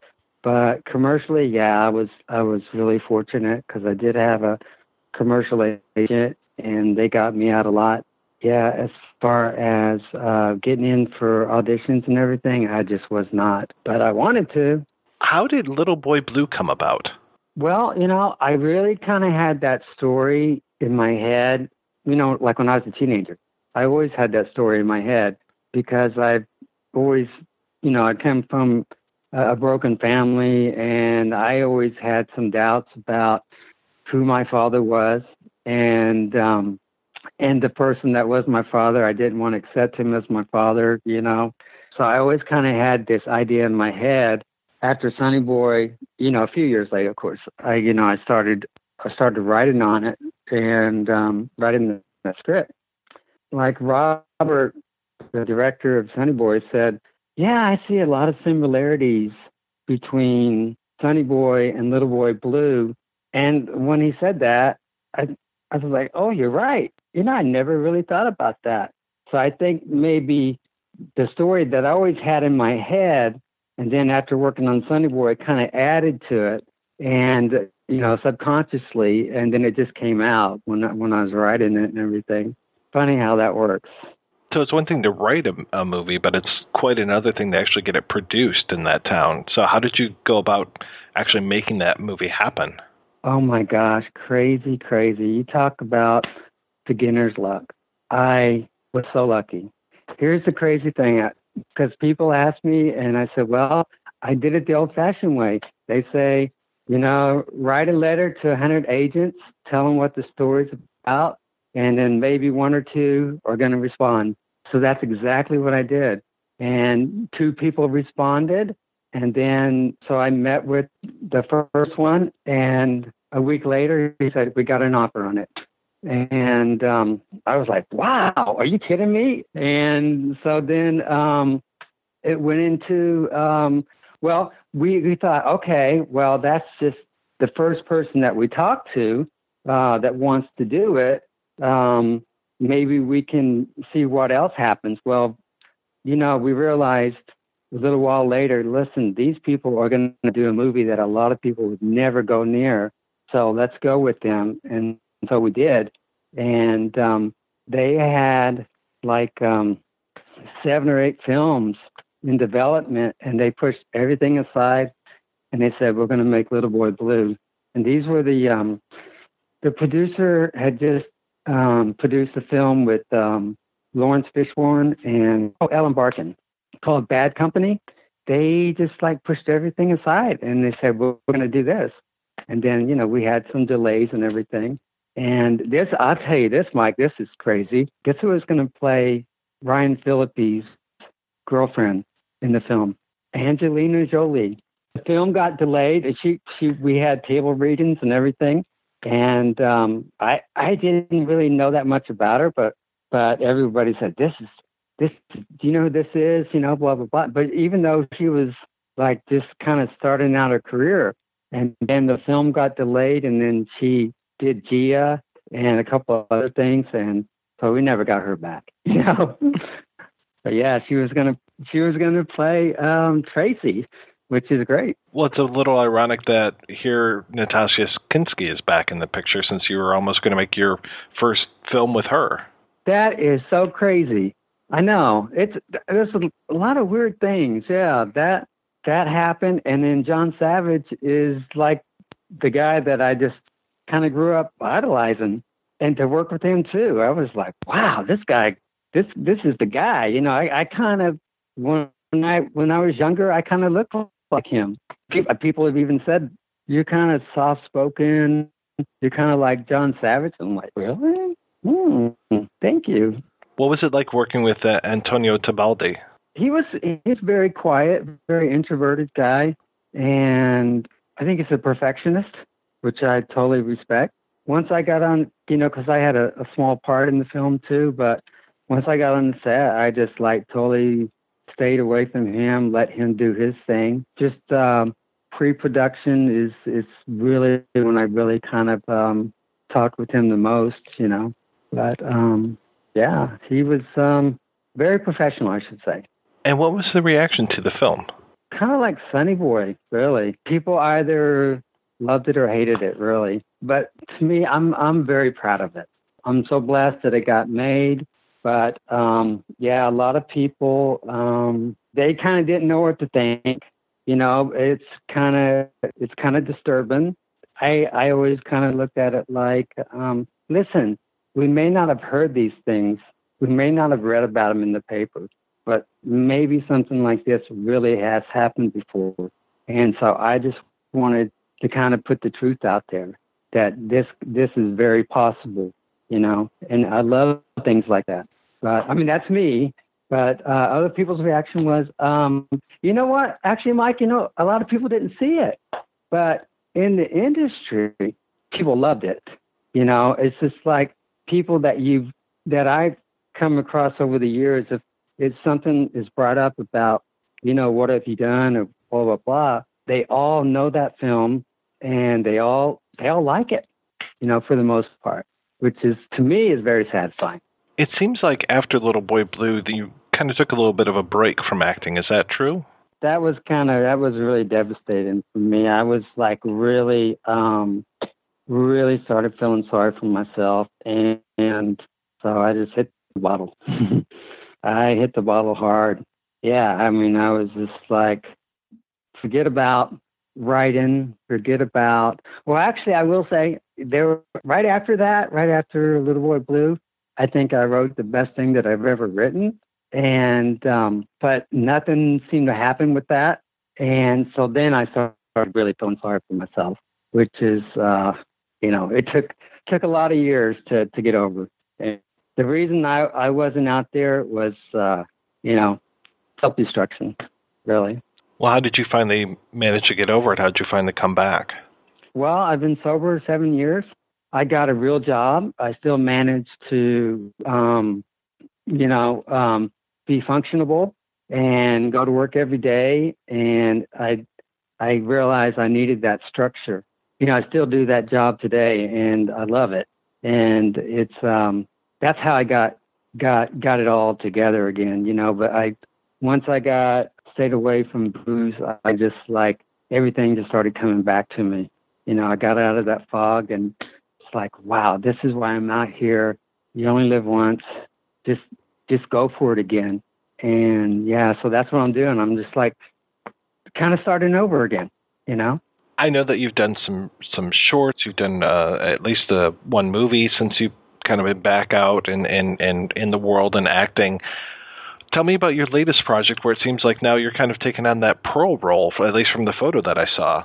Yeah, well, I'm really excited about it. It's this is something that I wrote and I produced myself, and you know, I saved my money up, and I've been writing a lot of short films kind of, you know, not submitting to anybody for anything. I just thought, you know what, I want to do this. I always wanted to do this, so I'm going to do it. And so actually like a week ago, we finished principal photography on it. It's a little short film. It's probably going to run, I don't know, maybe like 13, 14 minutes. I'm in the honeymoon stage. You know, it's great. I love it. And it was so much fun. And you know, there's a lot of me in there, I'll admit, but it's about a struggling method actor. And he kind of goes about things the way I kind of used to go about things. You know, he just goes into it head first. He'll start living the part for anything that he has an audition for. Doesn't necessarily get the part, but that's how he works. And that's how this character works. I'm going to get an editor for it probably within a week. And then we're going to start going to it. But wow, what a great experience. And it really gave me faith in actors. Cause I was just like, I kind of hated actors. I really did. And, you know, for a long time. And now I realize, oh my God, I love these people. They're so given, and they gave me everything they got. And I just, you know, I'm just like, I can't believe it, you know? So I have faith in actors again, for sure. What's the name of the project? It's called Dress Rehearsal. Actually, Mike, one of the parts that he gets an audition for is a cross-dresser. I said, yeah, I could do that.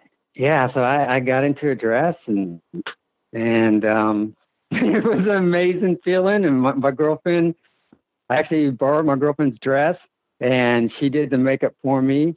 And crazy thing is, I have a sister, and I actually look like my sister in the film, which is crazy. But they don't know anything about it. But don't tell them. Okay, I won't. Well, that sounds great. I'm so glad that you're making that, and it sounds like things have kind of really turned around for you. You know what? Even if they don't, Mike, I'm never gonna seize this moment. You know, it's just so good. I feel so good to just be doing something, you know, creative again, and it just feels so good. And you know, I'm writing again, and I'm just like I'm so blessed. I really am. That's terrific. Well, Mr. Boston, thank you so much for your time today. This has been terrific. Oh, thank you, Mike. I appreciate it. Not too painful, right? No! Are you kidding me? Oh, my God. Oh, you want me to hear the David Lynch story? Oh, sure. Yeah, I'd love to hear it. Okay. So anyway, you know, I work for a public utility, right? That's my job. And so I had to go to his house, and I saw the name that says D. Lynch. I thought, I wonder if this is him. So I go to the house for safety. I had to shut off the service. And so then next thing I know, a few days later, the problem was resolved. So I go back and I'm talking to his assistant, and his assistant really doesn't know that I know whose house I'm at. And I'm like, God, is he around? Can I meet the owner? You know? And you know, I kind of did it like that. And he says, no, he's out of town. Well, he was working on Twin Peaks, right? The new series on Showtime. Next thing I know, like about a month later, I get a call, and it's like an extras casting service. And I said, no, I can't do extra work. I don't, you know, because I work a full-time job, and you know, I can't get in trouble at work. He said, okay, well, I just wanted to tell you that you were picked by David Lynch. I said, really? David Lynch, really? He said, yeah, he picked you and a few other guys just to be in this scene. I said, oh, okay. You know what? I think I can work something out. And yeah, so I thought, well, I'm going to do this. And so I took 3 days off from work, and I went there, and I was in the scene, and Kyle. And so he was in the scene, and I was like standing behind him. And so we're just like watching this fight go on. So the guys weren't really very vocal. And I'm like, yeah, we should be vocal.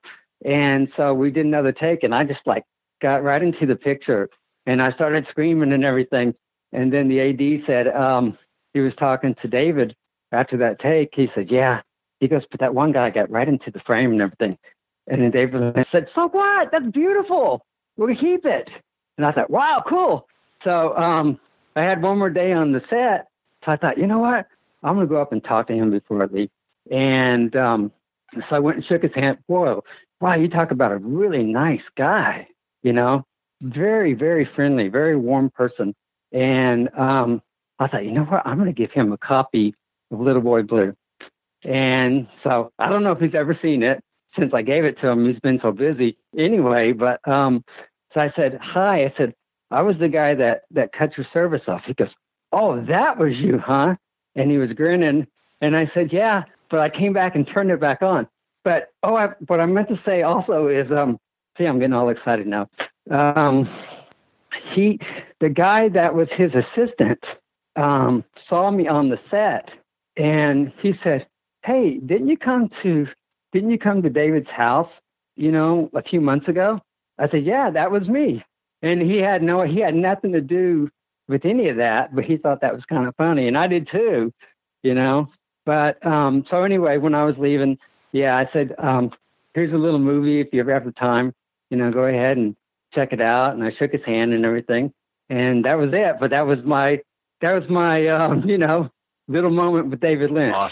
Awesome. Well, yeah. I'm hoping that bit remains in the show when it comes out, so I can look for you. I hope they hear my voice, so they'll give me a credit on it. You know, that would be cool. That'd be a nice thing to put on a resume.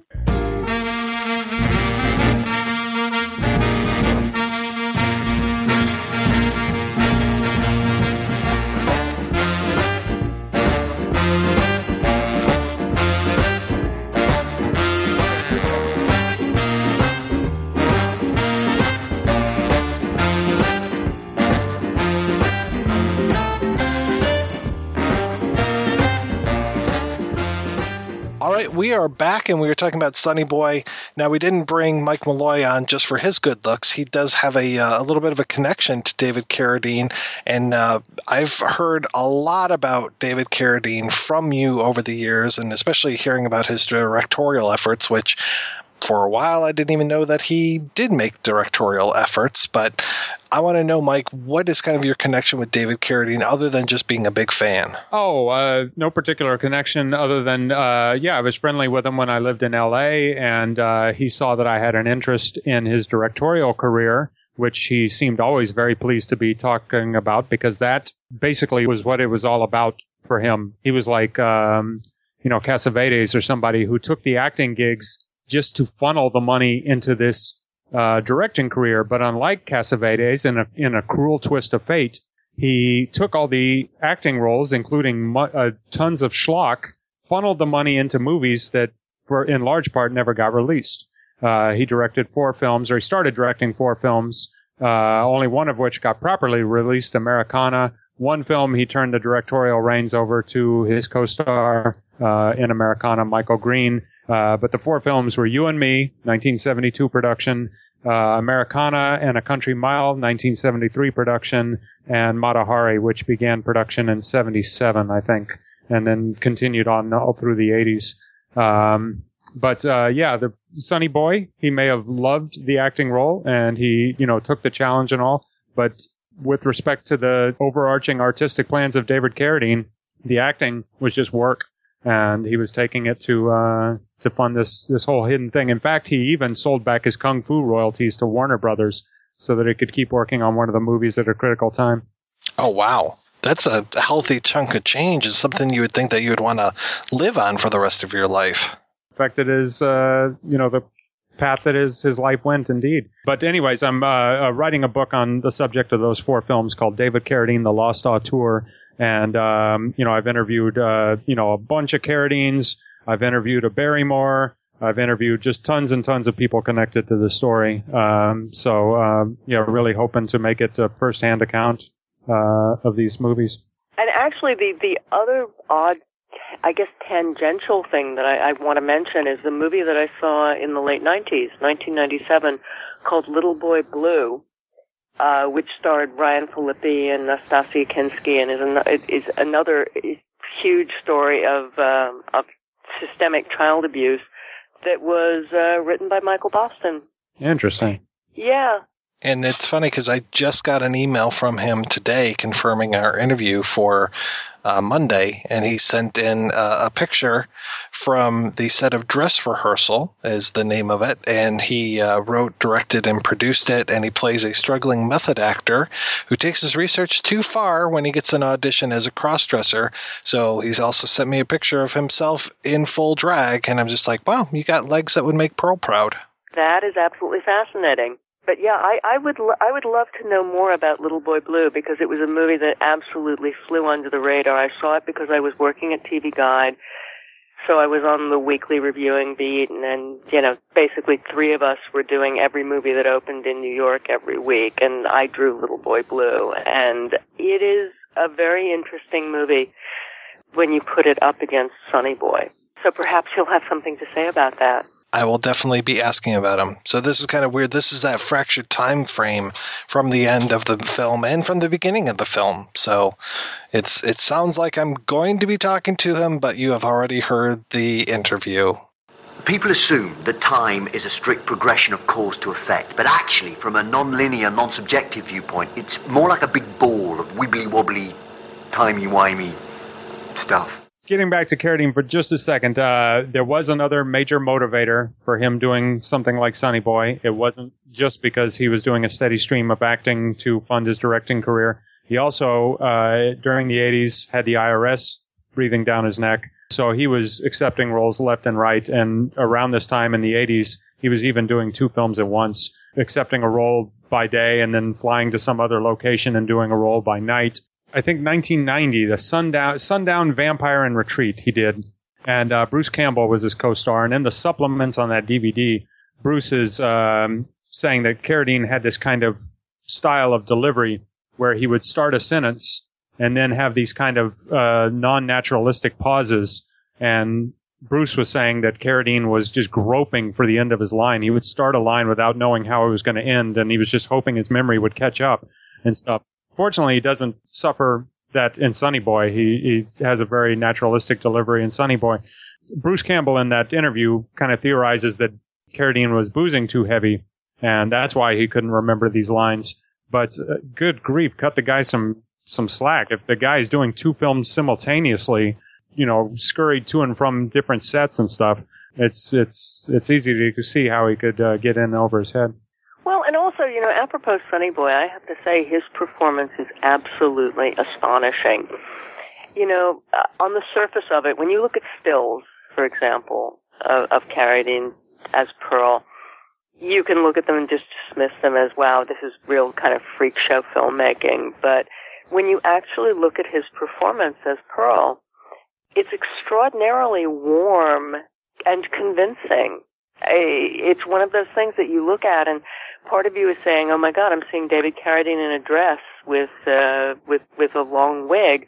And part of you is saying, and yet I completely buy Pearl as a character, and I completely buy Pearl's love for this baby, and I buy Pearl's extremely conflicted devotion to Slew, and I buy Pearl's dedication to this makeshift family that includes Weasel.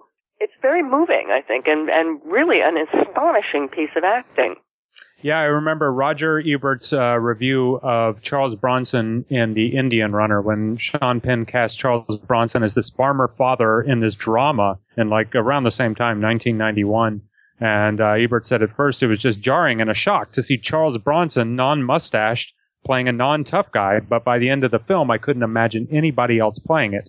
And that's kind of the test for these kind of roles. It's like, yes, it's jarring to see Carradine in a wig playing somebody who has feminine energy, but by the end of the film, yeah, I couldn't imagine anybody else in that role. Mike, how long have you been working on this book? The act of writing for about a year and a half now, but it's, you know, been kind of one of the research projects of my life. And David was very, I hope, flattered that I took such an interest in these movies, and I tried to help find him while he was still with us. I tried to help locate, you know, missing elements and stuff like that, because part of the problem with these films never getting completed or released was the fact that he'd go through divorces and marriages and stuff would get moved from this storage unit to that storage unit, and, you know, stuff would just go missing. Yeah, I've been collecting materials on these movies for a long, long time. Has his family been pretty good? His ex-wives and all those folks? Mainly trying to stay out of that mess. You know, like his daughter Kalista was the star of Mata Hari, so I've been talking to her and interviewed her. Bruce Carradine, his adopted brother, who was in two of the movies. Keith, I've even interviewed. Keith was, one of his early film roles was in You and Me, David's directorial debut. I just really want to say again what an astonishing movie I think Sonny Boy is, and what a grotesquely underappreciated film it is, because it is a really deeply human, moving movie, and yet is packaged not just in literal packaging form, but in the way that people often speak about it as a movie that's kind of a freak show, like, oh my God, man, you have got to see this. This is so crazy. This is so messed up. Kind of maybe a shock cinema sort of movie, when in fact it is so much more. And I really wish that it could reach a larger audience because of that. Yeah, I feel that it's very unfortunate. You know, it came out in a fantastic Blu-ray package recently, and they did a really nice job with the restoration. You've got audio commentaries from the director and the writer. You've got even the original script is available if you have the right kind of hard drive on your computer. But I have to say that the cover does a real disservice to it, because it's this.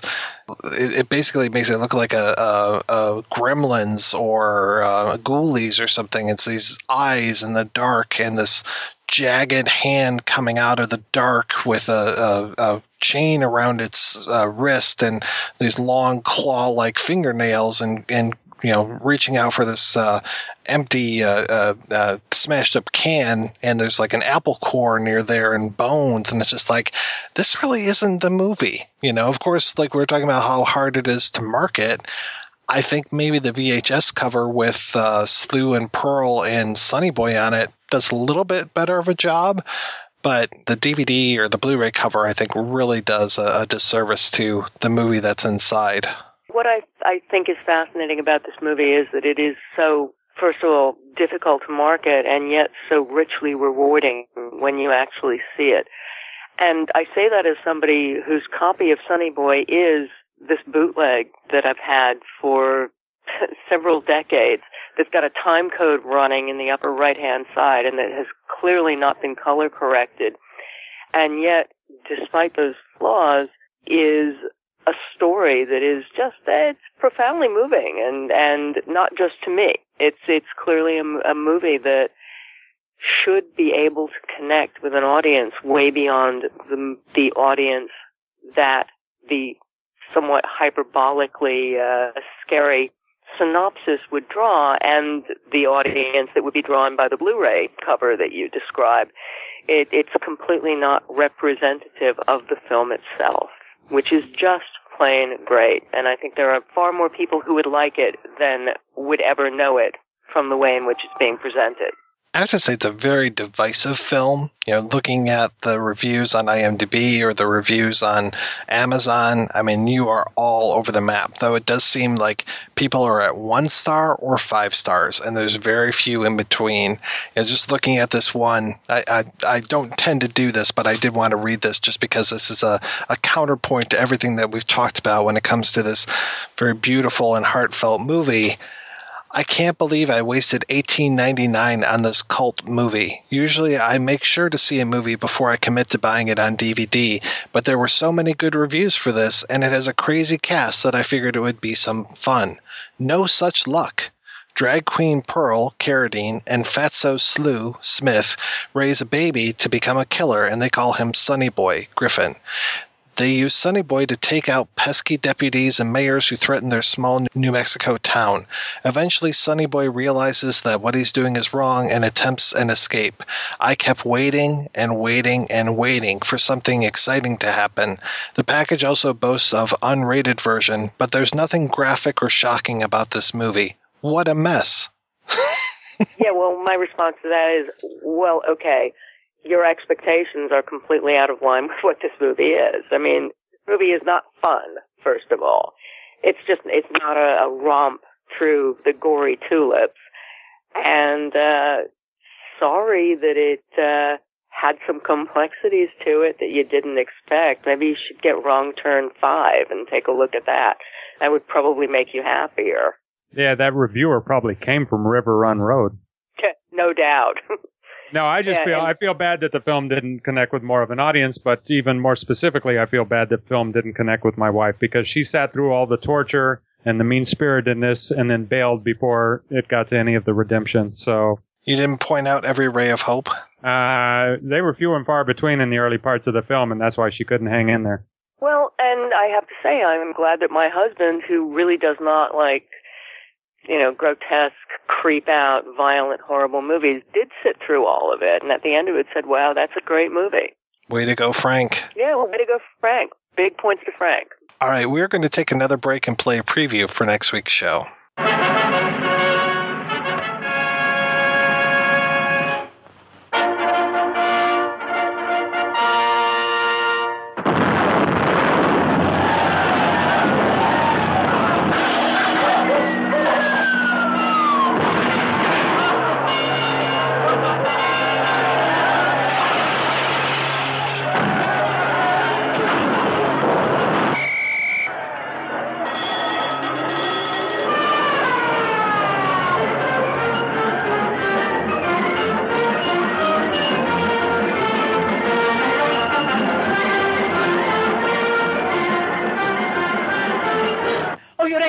I must speak to you. I'll see you at the theater tonight. I'll hold your seat till you get there. After you get there, you're on your own.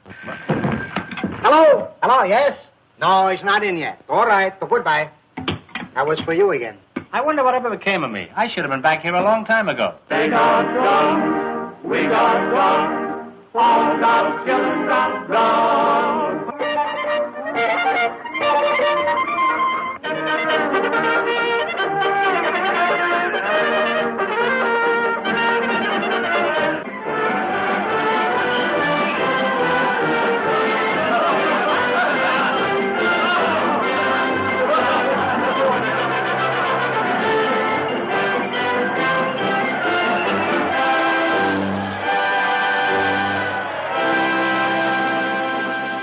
That's right. We'll be back next week with the discussion of Duck Soup. After all this death and destruction this month, it is time to take a little bit of a break.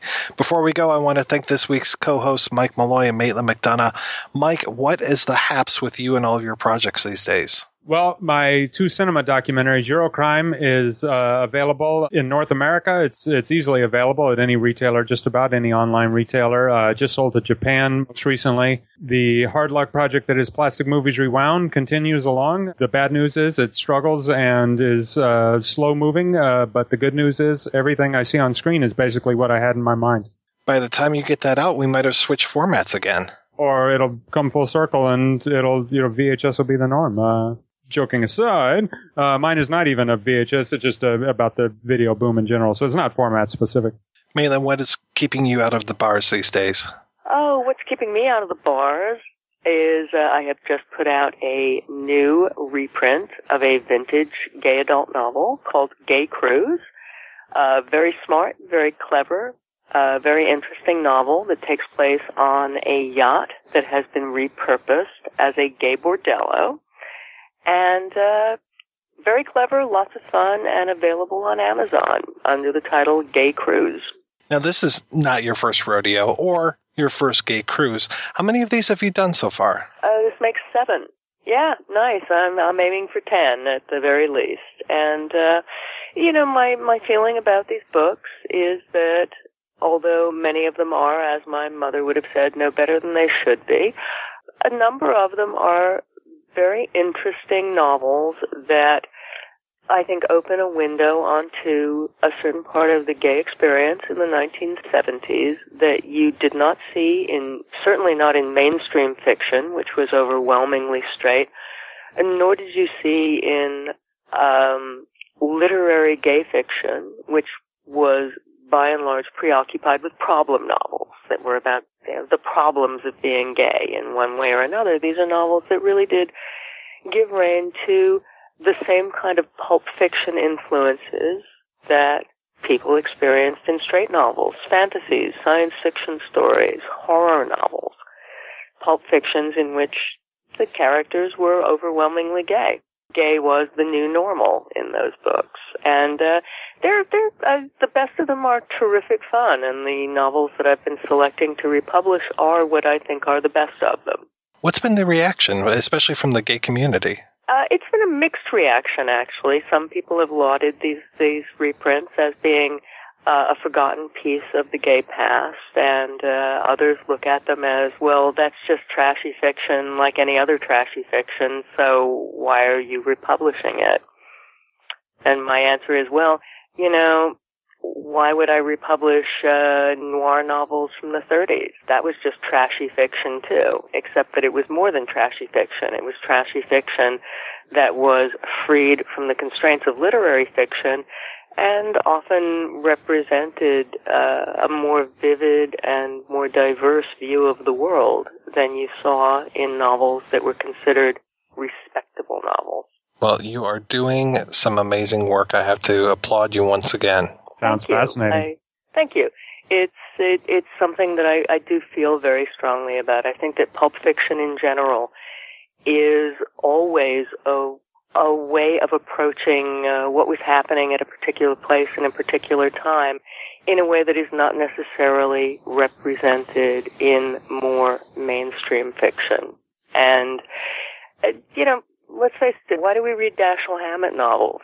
They're really well written, they're good novels, but it's also because they are a look at that period in American history that wasn't being dealt with by more critically lauded in their day novelists, because they looked at things that were kind of ugly, kind of difficult, kind of stuff that was happening below the surface that not everybody wanted to talk about, and yet that was still clearly a huge part of what was going on. Well, thank you again, guys, for coming on the show. I always love talking with you. Thanks to everybody for listening. Please head on over to the website projection-booth.com where you can find out more about today's episode. You'll also find links over to iTunes where you can rate and review the show, over to our Patreon where you can make a donation to the show. Donors get early access to every episode as long as I am not running late. So every donation and every rating we get helps the Projection Booth take over the world. I'm looking for a place where the dogs don't bite, children don't cry, and everything always goes just right, and brothers don't fight. Maybe it's just over that hill, maybe it ain't.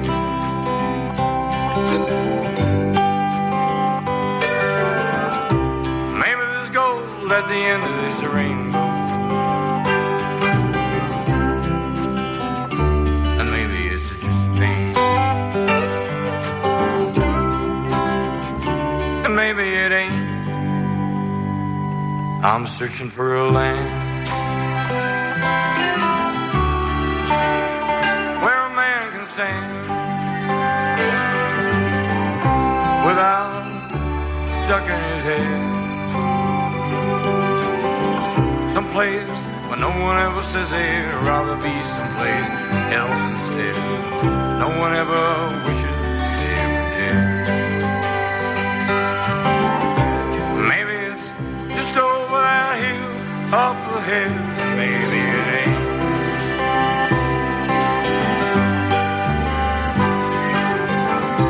ain't. Maybe there's gold at the end of this rainbow.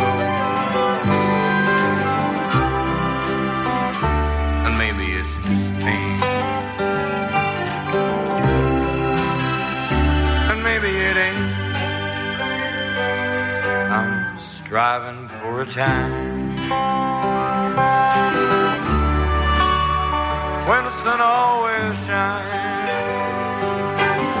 and all night long that girl is always mine. Just her and me, we don't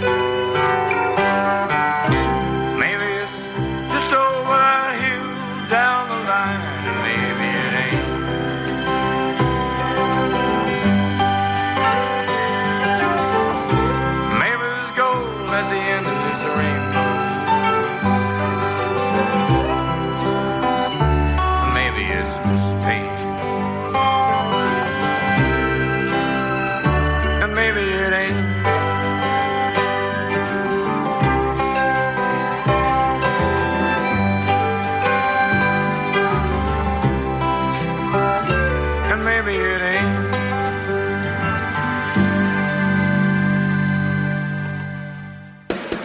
If you enjoy this show and want more people to know about it, head on over to iTunes, leave a comment, and rate it 5 stars. Make sure you like and share us on Facebook, and don't forget to follow us on Twitter. Just search for Christopher Media. Thank you in advance for supporting Christopher Media by clicking on the PayPal button and by clicking through to all the sponsors who support ChristopherMedia.net. Most importantly, we would like to take the time to extend an extra special thanks to you. Christopher Media could not exist without your support. Thank you for visiting ChristopherMedia.net, and thank you for listening. Christopher Media, let's make some noise.